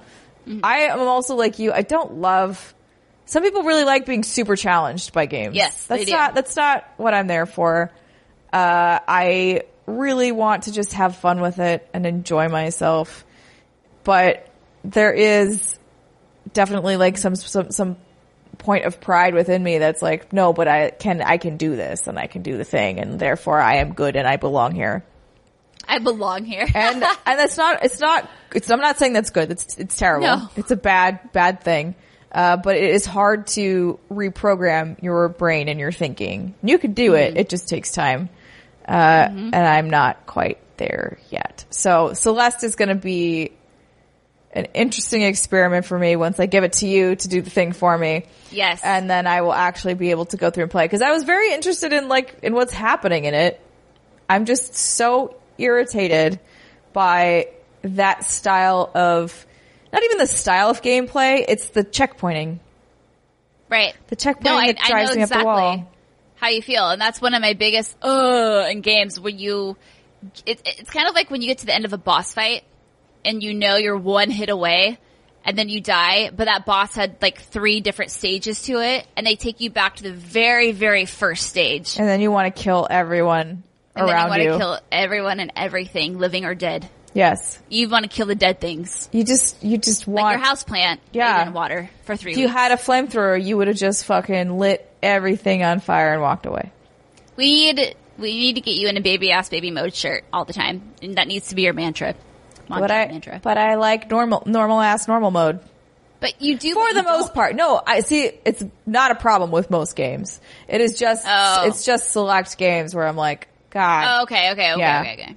It's No, not like, like- you put yourself through the the the shit every time. No, no, no, no. This is just one of those cases where I'm quite frankly not. I mean, no one's great at these games. You die a lot regardless. Um, but it's just hard for me to admit that I don't have the time to, Yeah, to go through this way. It will take me 12 years to beat this game. yeah, and that, that's actually an interesting point because I think everyone plays a game, plays games for different reasons, and people relax different ways, right? And for me, for yeah, obviously time has something to do with it. You know, knowing that you don't really have the time to dedicate to getting really good at a particular game because being in the line of business that we're in, we need to get our hands on as many games as we can. There really isn't much of a leisure leisure gaming for us, I guess. you Yeah. know, where we we can just play something for you know a few hours at a time and just because we thoroughly want to enjoy it and relax with it because there are so many other games coming out that we have to You gotta So that- keep that- moving. Yeah, the, like the conveyor Yeah. belt. It's like that episode of I Love Lucy where she's like in the chocolate factory. I know you will not understand this reference and that's okay because Okay. hopefully a lot of other people will. So there, it's a very famous I Love Lucy episode. She's working, um, with Ethel in a chocolate factory. And it's these truffles and like they're supposed to, I forget what they're supposed to do. If they're supposed to just wrap them, like the truffles are coming through and they're supposed to like put them on. And it at first comes through at like a regular, a normal pace. And then it just starts going batshit insane and she's like shoving them in her mouth and she's like putting them in her hat and she's like doing all these things to try and keep up with this onslaught of video games. And that is what it is like trying to do this. That's actually real. That's I get the reference. I obviously, I mean, I get it to a certain extent. Sure. but yeah, that's that's true. And also, you know, people play games. Obviously, people relax in different ways. Some people, I think, a challenge actually gets their mind off of whatever their mind is on, and they can just focus on that challenge and getting good at it and getting better at it. Whereas something like someone like me who loses track of time in reality, if you want to call it, by meeting new characters and experiencing a story in a game. So therefore the combat, the easier the combat, the better. That way I still get the joy of doing the things as the character, b- but not, you know, it doesn't snap me out of my zen mode by throwing a controller into a pillow like you did with Ori and the Blind Forest. Yes. That was, Yes. that was bad. So I uh, kind of went through this weird. I haven't had this in a while, where no game really sounds good, and you you know that there's a game out there that sounds good, but you don't really know what it is. I think until you start playing it. So I.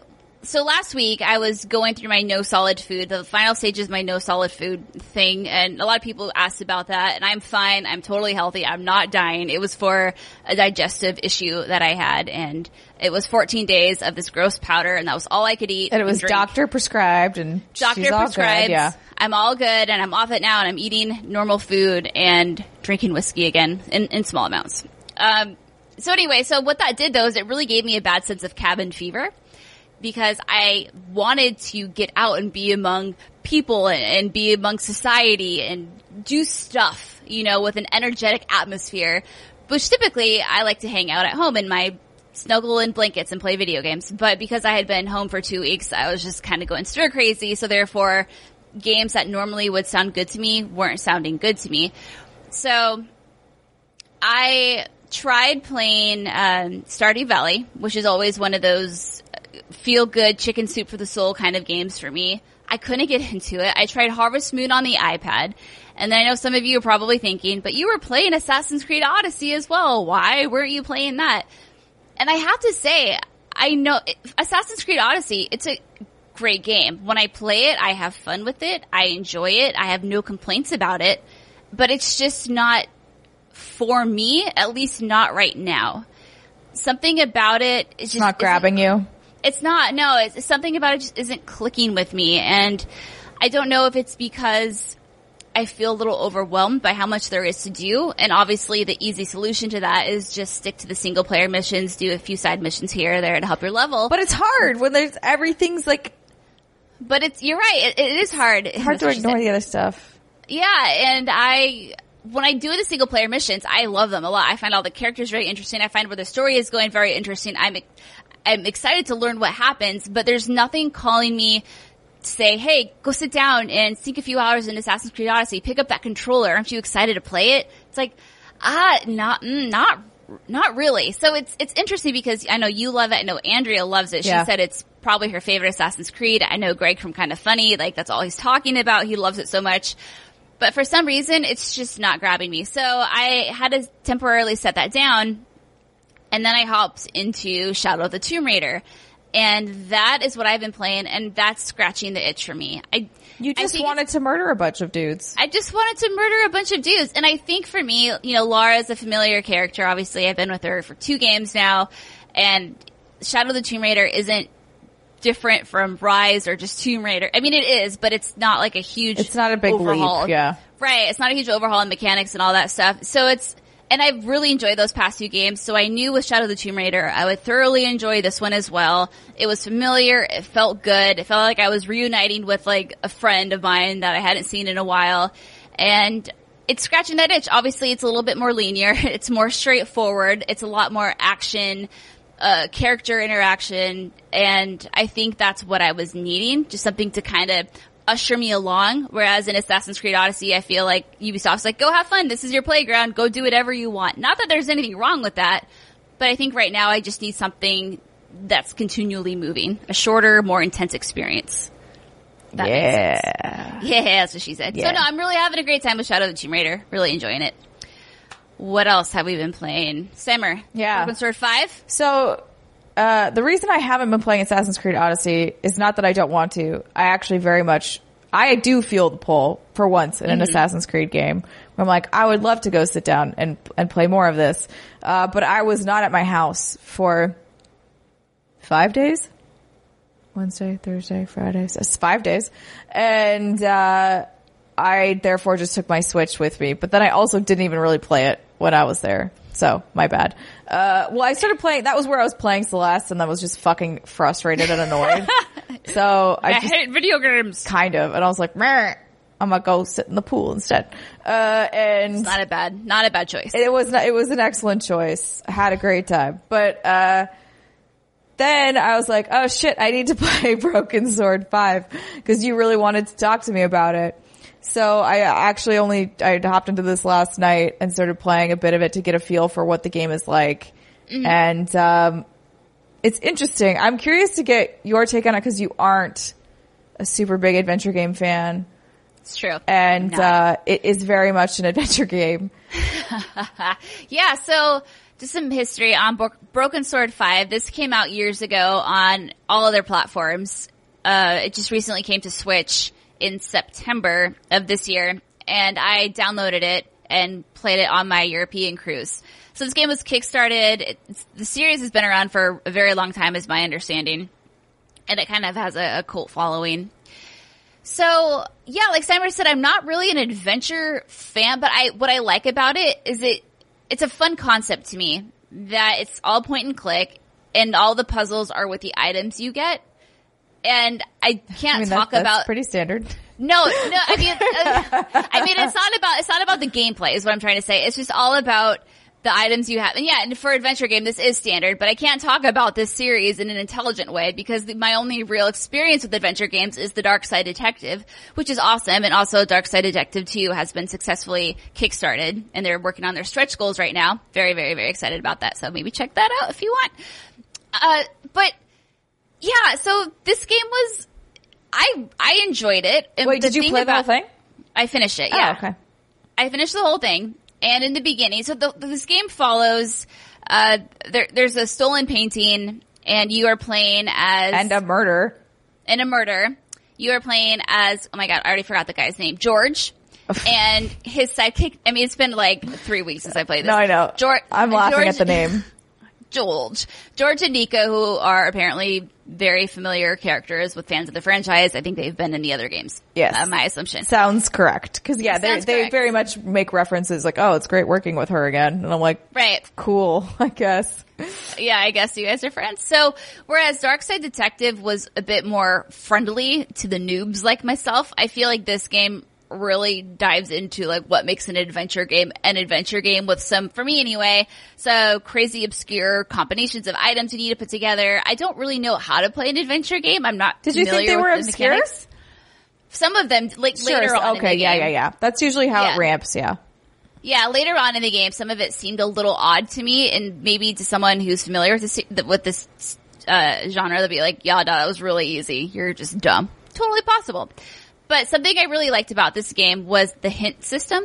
So it has uh, a little hint menu that you can click on at any time you want or navigate to. And the first few hints gently nudge you in the right direction of where you need to go, who you need to talk to. But if you're still so stumped, either the fourth or fifth hint just tells you outright what to do. Like it's like, okay, if you're this stuck, go to point A, do this, go to point B, do this. And it tells you just like legit what to do. And so that's nice for me because I, again, I'm not familiar with the mechanics of these games. I'm not sure. There's like certain things that I wouldn't think about. If you go into a room and look at an item, it'll get, someone will make a comment about this item. Mm-hmm. And then you'll talk to someone else and that'll trigger something that if you go look at that item again, now you can pick up that item and do something with it Yep. so it's like you have to sweep the room multiple times and these are things I'm learning. So if you're into, if you're, if you want to learn an adventure game, I would say this could be a good way to start because of the hint system. It really helped me. And by the end of it, I was thinking more outside of the box, which is necessary Yep. for an adventure game like this. But I, I really had a great time with it. It was fun. I found the characters to be charming. I liked their chemistry. There was some funny moments in the game and I thought it ran well and it was a, it was a good adventure 101 thanks to the hint guide. Otherwise I never would have finished this game on my own. That's fair. Yeah, I'm at um the only puzzle where I'm like, the fuck? And it's like you have to arrange letters into a word. And I'm like, now I have to sit here and think about what words I can spell with this. Okay. Um oh yeah, yeah, yeah. yeah, and I'm like, why why? Why? Just why? But like Yeah. that um in general I cuz again, I'm I've I'm only really talking about this game because I know adventure games. Um and so the beginning part's like super easy breezy whatever and I guess for me the only thing that kind of made me pause is that I I grew up playing like Gabriel Knight. Gabriel Knight's a really interesting like voodoo murder mystery sort of a story. I don't know that I'm as- intrigued by the premise of this one, which Sure. which is essentially like an evil painting and someone getting shot. Uh, and I I'm going to keep playing it because I just like adventure games and I'm curious to see how these puzzles ramp up. Uh, but in general, I'm like, ah, this feels like weird knockoff Gabriel Knight to me. And I think it's mostly because the dude just, the main dude, George, just seems super generic. Maybe he gets better. Does he get better? I would say what you see with George is what you get. All right. I mean, George he is does generic. have some, G Yeah, for generic. yeah. Yeah, I mean, definitely the characters aren't these super, you know, like super uh, layers. They're not like onions, but they do have a, a lot of interesting banter with each other. And I know there is a history with those characters. I just don't know it, obviously, because I haven't played any of the other games. Yeah. So maybe Yeah. you know the characters. something that happens in the beginning. I don't know if the if the game continues to do this. Um, you do switch perspective between characters, at least Mm-hmm. in, in the front, uh, and so you play as George, but also you do play as Nico. Is Yeah. that yeah? Okay. That happens throughout the game Cool. too. Um, I found her section, and I'm not sure if this will continue to be way easier. Granted, she had, a, and because she has at least had a much smaller inventory, and when you have a small inventory to work with in an adventure game, it's pretty, you pretty much know kind of like where to go and what to do because you don't have a whole lot of options.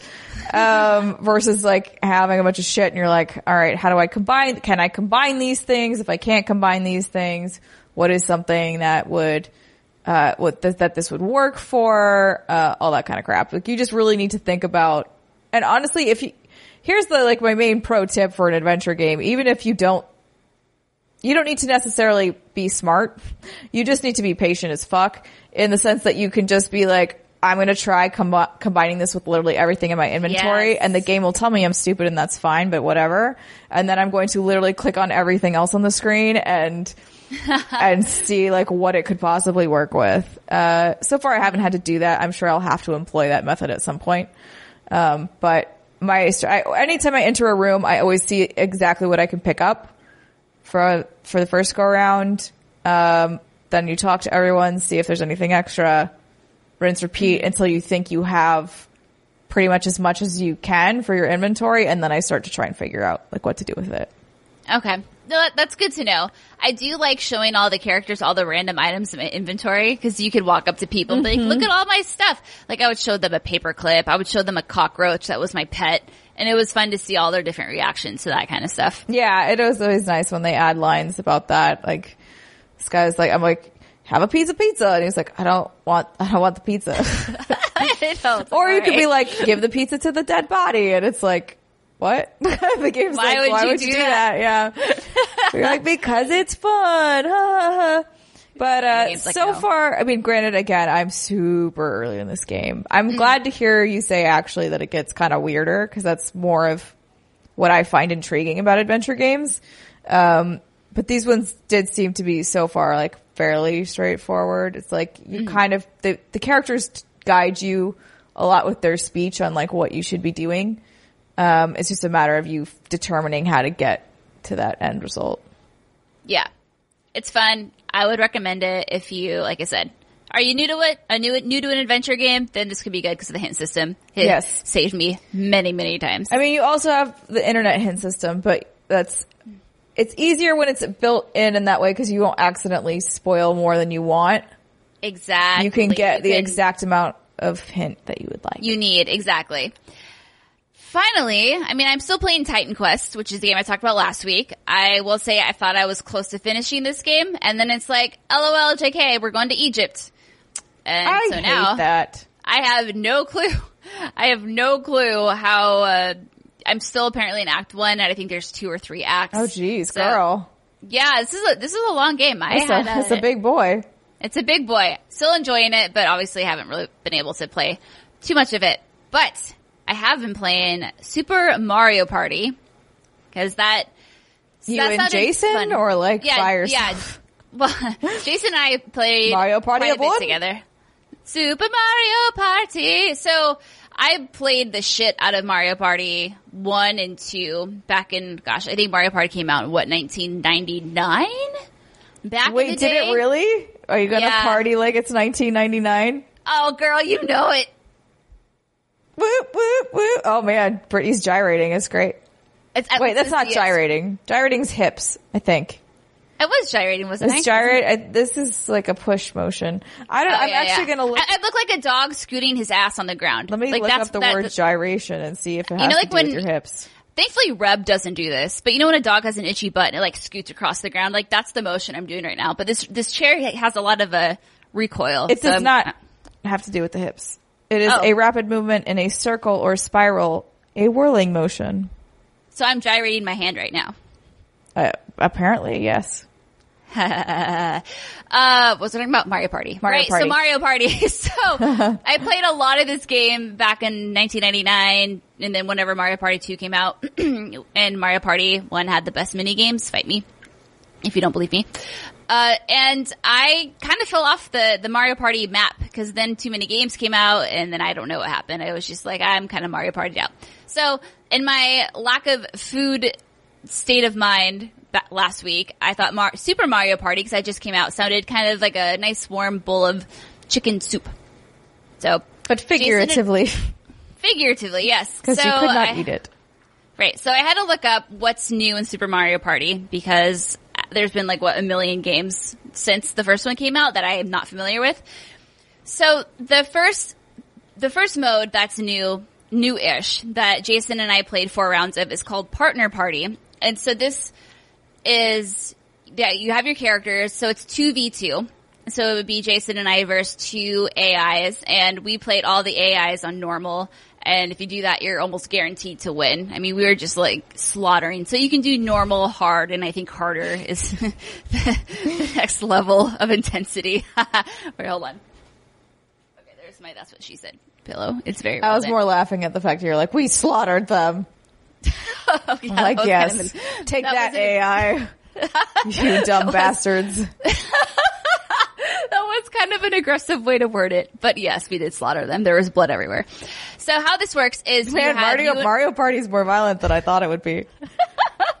you have okay, so you have you and your partner, and then you roll your dice, and then you combine the total sum of your dice, and then that's how many moves you both get. So it's not like the traditional Mario Party where you just move kind of in one line, and you have blue uh, blue dots and red dots, blue dots for three coins, red dots for negative three coins.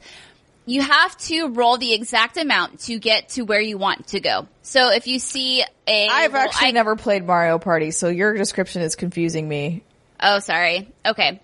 So in traditional Mario Party, you you move in a linear way. It's just like it's like Is it like a board game? Like you're trying like- to get to the okay. Yes, it's like a board game, and you're trying to get to Toad, who has, I believe it's always Toad, who has a star. And at the end of the match, the people, or at the end of the game, the people who have the most amount of stars win. Now Okay. you get stars by purchasing them.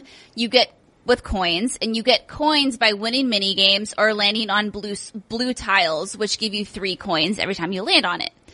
Um, and at the end of the game, people who have the most stars win. Now stars aren't determined just based off of how many stars you bought. You maybe you won the most mini games, so you'll get a star for that. Maybe you moved the least amount of time. So there's little bonuses at the end of the game. Okay. And then obviously whoever's the most stars wins. So that's traditional Mario Party. In this partner party mode, it's it's not linear. It's this big think of it as a big grid sectioned off into little areas where like the board game little cute stuff comes in. And you have free movement. So if I roll a 10, but I need a 9 to get to the star, there's no way I can land on that star. I have to just position myself and hope for a better roll next time and that can it's it's a level of I guess I don't know luck to the game, but it also can be frustrating when you're stuck on the same portion of the map for four rounds because you can't seem to roll that odd number that you need to hmm. land on the thing so you can get to where you need to go. Okay, so with that said, now that you kind of understand it a little more, Yeah. I, I like party mode because it's fun because you get to obviously work together with someone and you can divide and conquer the board, the board if you want to, or if you stick together and you both land on the star spot at the same time, you can get twice the amount of stars. Oh. But if you split up, because every time you get a star from someone, from Toad, she, Toadette, excuse me, she moves to another part of the board that's completely random.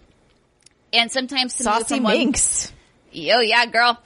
Sometimes, and to get to one part of the board that's different from where you are, sometimes you have to land on a tunnel, which again requires an exact roll. Sometimes you need to do X, Y, or Z. And so if you guys divide and conquer, then obviously if she goes to the other side of the board, you're already in good position to get that next star. Okay. So the mini games are, I think there's 80 mini games. I don't know if it's 80 new mini games or just 80 in general. That's a lot. There's a lot, yeah, and they're all they're all pretty fun. And so when you're playing a partner mode, it's always two v two, or they use the the the, the free for all games. But obviously, if the person on your team wins, then you win. You know, your team wins the coins.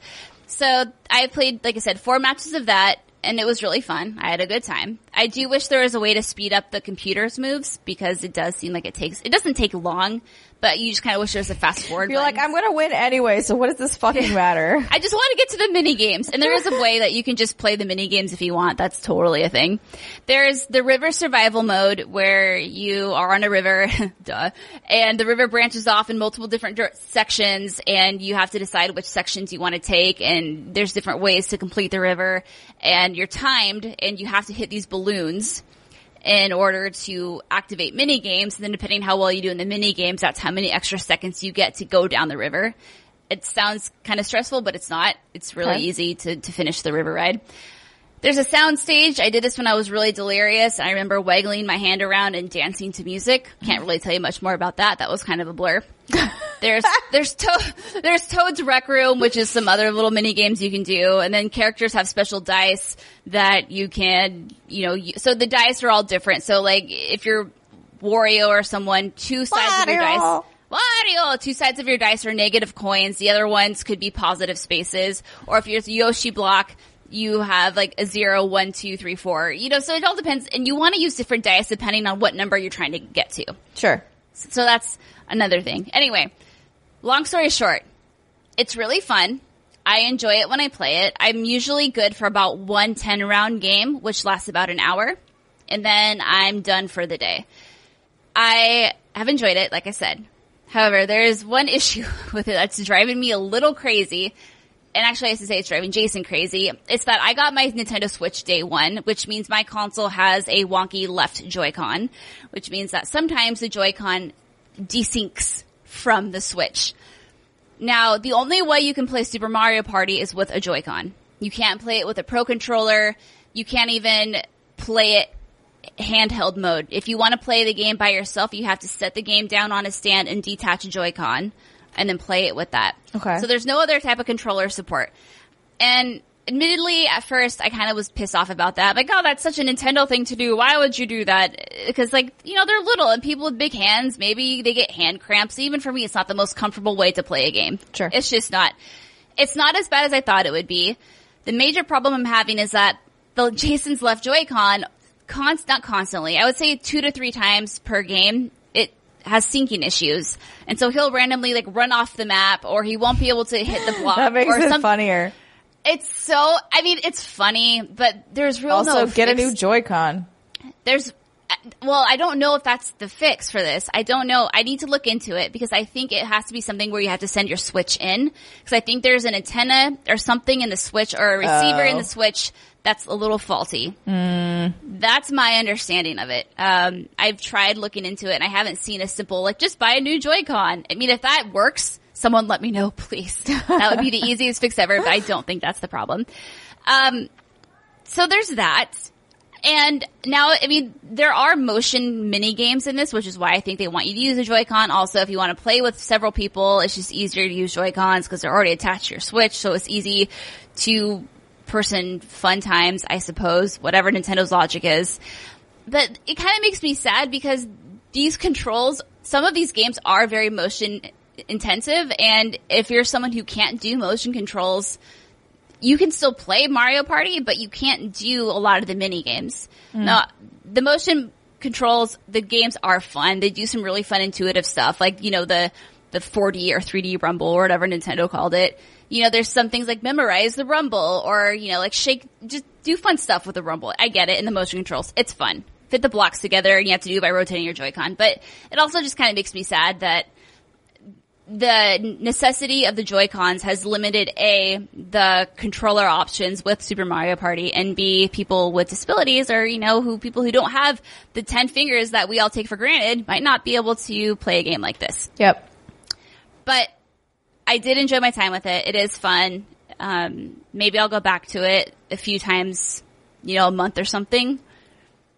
But it just doesn't have that same pull and magic that I feel like the first Mario Party had for me. I that was a lot. lot. about Mario Party. Like that was It was. a significant amount. If you're still with me, thank you so much. But I, I had that to get off my chest. I'm glad. Now I'm glad you shared your Mario Party highs and lows. I need to have some like hot tea with honey in it now to to soothe, to soothe my vocal cords. Mm, hot tea and honey is delicious. I don't know if I've ever had that actually. Really? Yeah. All right. We'll make you Apparently a cup of tea at Andrea's house. Aw, can you make me a cup of tea while I turn on your baby ass baby mode Yes. in Celeste? Yes, Okay, perfect. But before we wrap up this week's podcast, Mm-hmm. we have some turbo patrons to read. Yeah, we do. You want to alternate? are, yeah, these are the kind folks who support us at patreon.com slash what's good games. We cannot do what we do without these people and everyone else who supports us at any dollar level. We sincerely appreciate it. So we are going to read these badasses off. Yes. We're gonna, we're gonna alternate and see how I'll, good we do. yes, you go first. Okay. Aaron Saxton, Adrian A. Rock Williams, Alberto Videla, Alex Fragopoulos. Andrew Susan, Anthony Murphy, Ariella Furman, Ash Volcane, Bo Heyerholzer, Bill Stillwell, Billy Shibley, Brian Harper, Brooke Laree, Asia Harris, Carl Peterson, Calf Dog, Cool Rat Daddy, so good, Christian Rodriguez, Dale Sun, David Icolucci, Dominic Weller, Donato Sinicio III, Dustin Lewis, E. Benjamin Chickness. E. Irizarry, That sounds good to me. Elizabeth Brooke, Elmo Shell, Emily Kent, Ferris. How do you say that? Atia? Atie, Atia. Flying Saucer Media, Geek Heart Games, Gio Corsi, Gregory Horton, Ivan Even. Sorry, Ivan. Even. Ivan. Fudge, I that was bad. Ivan. Behar. Bejar. Be. Bejarano, Bejarano. Bejarano. I am so sorry, dude. Ivan Bejarano. Sorry, I'll say your name. Uh, Jared Howard, Jason Davis. Jason Erickson, Jay McCurry. Uh, Jason Demers, Ah, Jesse Spencer. Jessica Salisbury, Joe. Joe Kennison, Joe Schlief. John Drake, Kevin Dunkel. Kevin Kumaki, Kia B. Leviathan Masters Barella, So badass. Lewis Creech. Lincoln Davis, Lucas Cheney. Mark Drastrup, Martha Emery. Martin T. Esserod, Matt Howell. Matthew Goder, Melanthius Owens. Michael Shanholz, Muhammad Fahim Muhammad. Malay, but Ale. Nambui. Nicole Humphrey, Maya. Paige Porter, Pete Shoemaker. Professor Metal Gear, Okay. Punktified. Pure Blue Octopus, RJ Bryan. Regan Impson, Ripped Gamers. Rob Le- Lehnert, Lehnert, Leonard. Robert Guerrero. Roland Balla, Ross Haney. Ryan B, Sam. Simon Bergstedt, Sion Stevenson. Steph Wu, Stephanie Fitzwilliam. Steven Insler, Sydney Carr. Tara Bruno, Teresa Enert. Thomas Jennings, Timothy Bennett. Tommy Larson, Trent Pennington. Trevor Starkey, Troy Spr- Spradlin. Tyler McCall. Oh gosh. Veritanuda? Yeah, sounds good. Oh, okay. Will Hernandez, and Zach Hershey, who always makes me want some Hershey kisses. hmm, Hershey kiss at the end. Mm. Well, thank you all so, so much, Turbo patrons. We, again, I just said this, but I'm gonna say it again, could not do what we do without you and any and all of you who support us on patreon.com slash what's good games. We do some, some fun, some fun stuff over there. Simmer. Yeah. Maybe some people can uh, check it out sometime. Yeah, that'd be nice. post updates nice there? them. Yeah, you you sure do.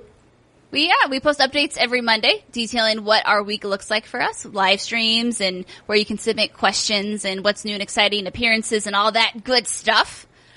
So And, join us uh, if you can or want Please, to. please do.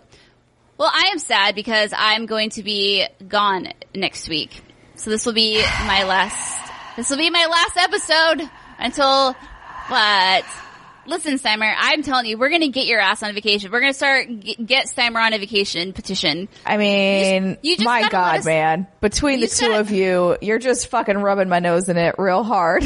No, it's, it's honestly, this is always travel season and then it's not after that. September and October, because September is my anniversary, and then uh, every October, Jason and I do this Halloween Horror Nights thing in Orlando, Florida.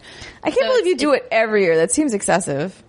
No, because every year Halloween Horror Nights in Universal Studios, they do different uh, themes and different haunted houses. Oh, it's different every year. Every year it's different. Yeah, they have something called Scare Zone. So this year they have a Child's Play Scare Zone where it's all going to be, you know, like Oh, Child's Play like the movie. Okay. Mm-hmm, I was Yeah, like, they- first I was like, what for children? No, God, no, no. It's really cool. It's it's an awesome experience. And then they have these Hollywood esque set. Well, I guess you say Universal Studios set haunted houses that are based off of different movies. So this year there's one based off of um. Oh my God! What's the the, the Pol- Poltergeist, the 1982 or 84 one, and then there's Stranger Things. There's Halloween. In years past, um, there was The Walking Dead. Obviously, the, what actually got me into Halloween Horror Nights was there was a Resident Evil haunted house probably four years ago, And that was mind blowing and I loved everything about it. And so ever since then we go back and it's just a good time. Have some drinks, go walk around. They turn the entire uh, Universal Studios theme park into just a big haunted attraction. That's cool. It's really cool. I'd like to take your ass there, but I know you probably wouldn't want to go. I'm, No, I'm, I'm okay. Okay. Well, I'll work on that. Well, once again, everyone, thank you so much for listening to this Brit and Steimer show. We've been on a little uh, streak here for a while. I don't know when the next one will be, but as always, Steimer, it's a pleasure. Pleasure's all mine. All right, thanks again, and we will see you. Well, you, Steimer and Andrea will see you next week. Yes, not I. will. Bye.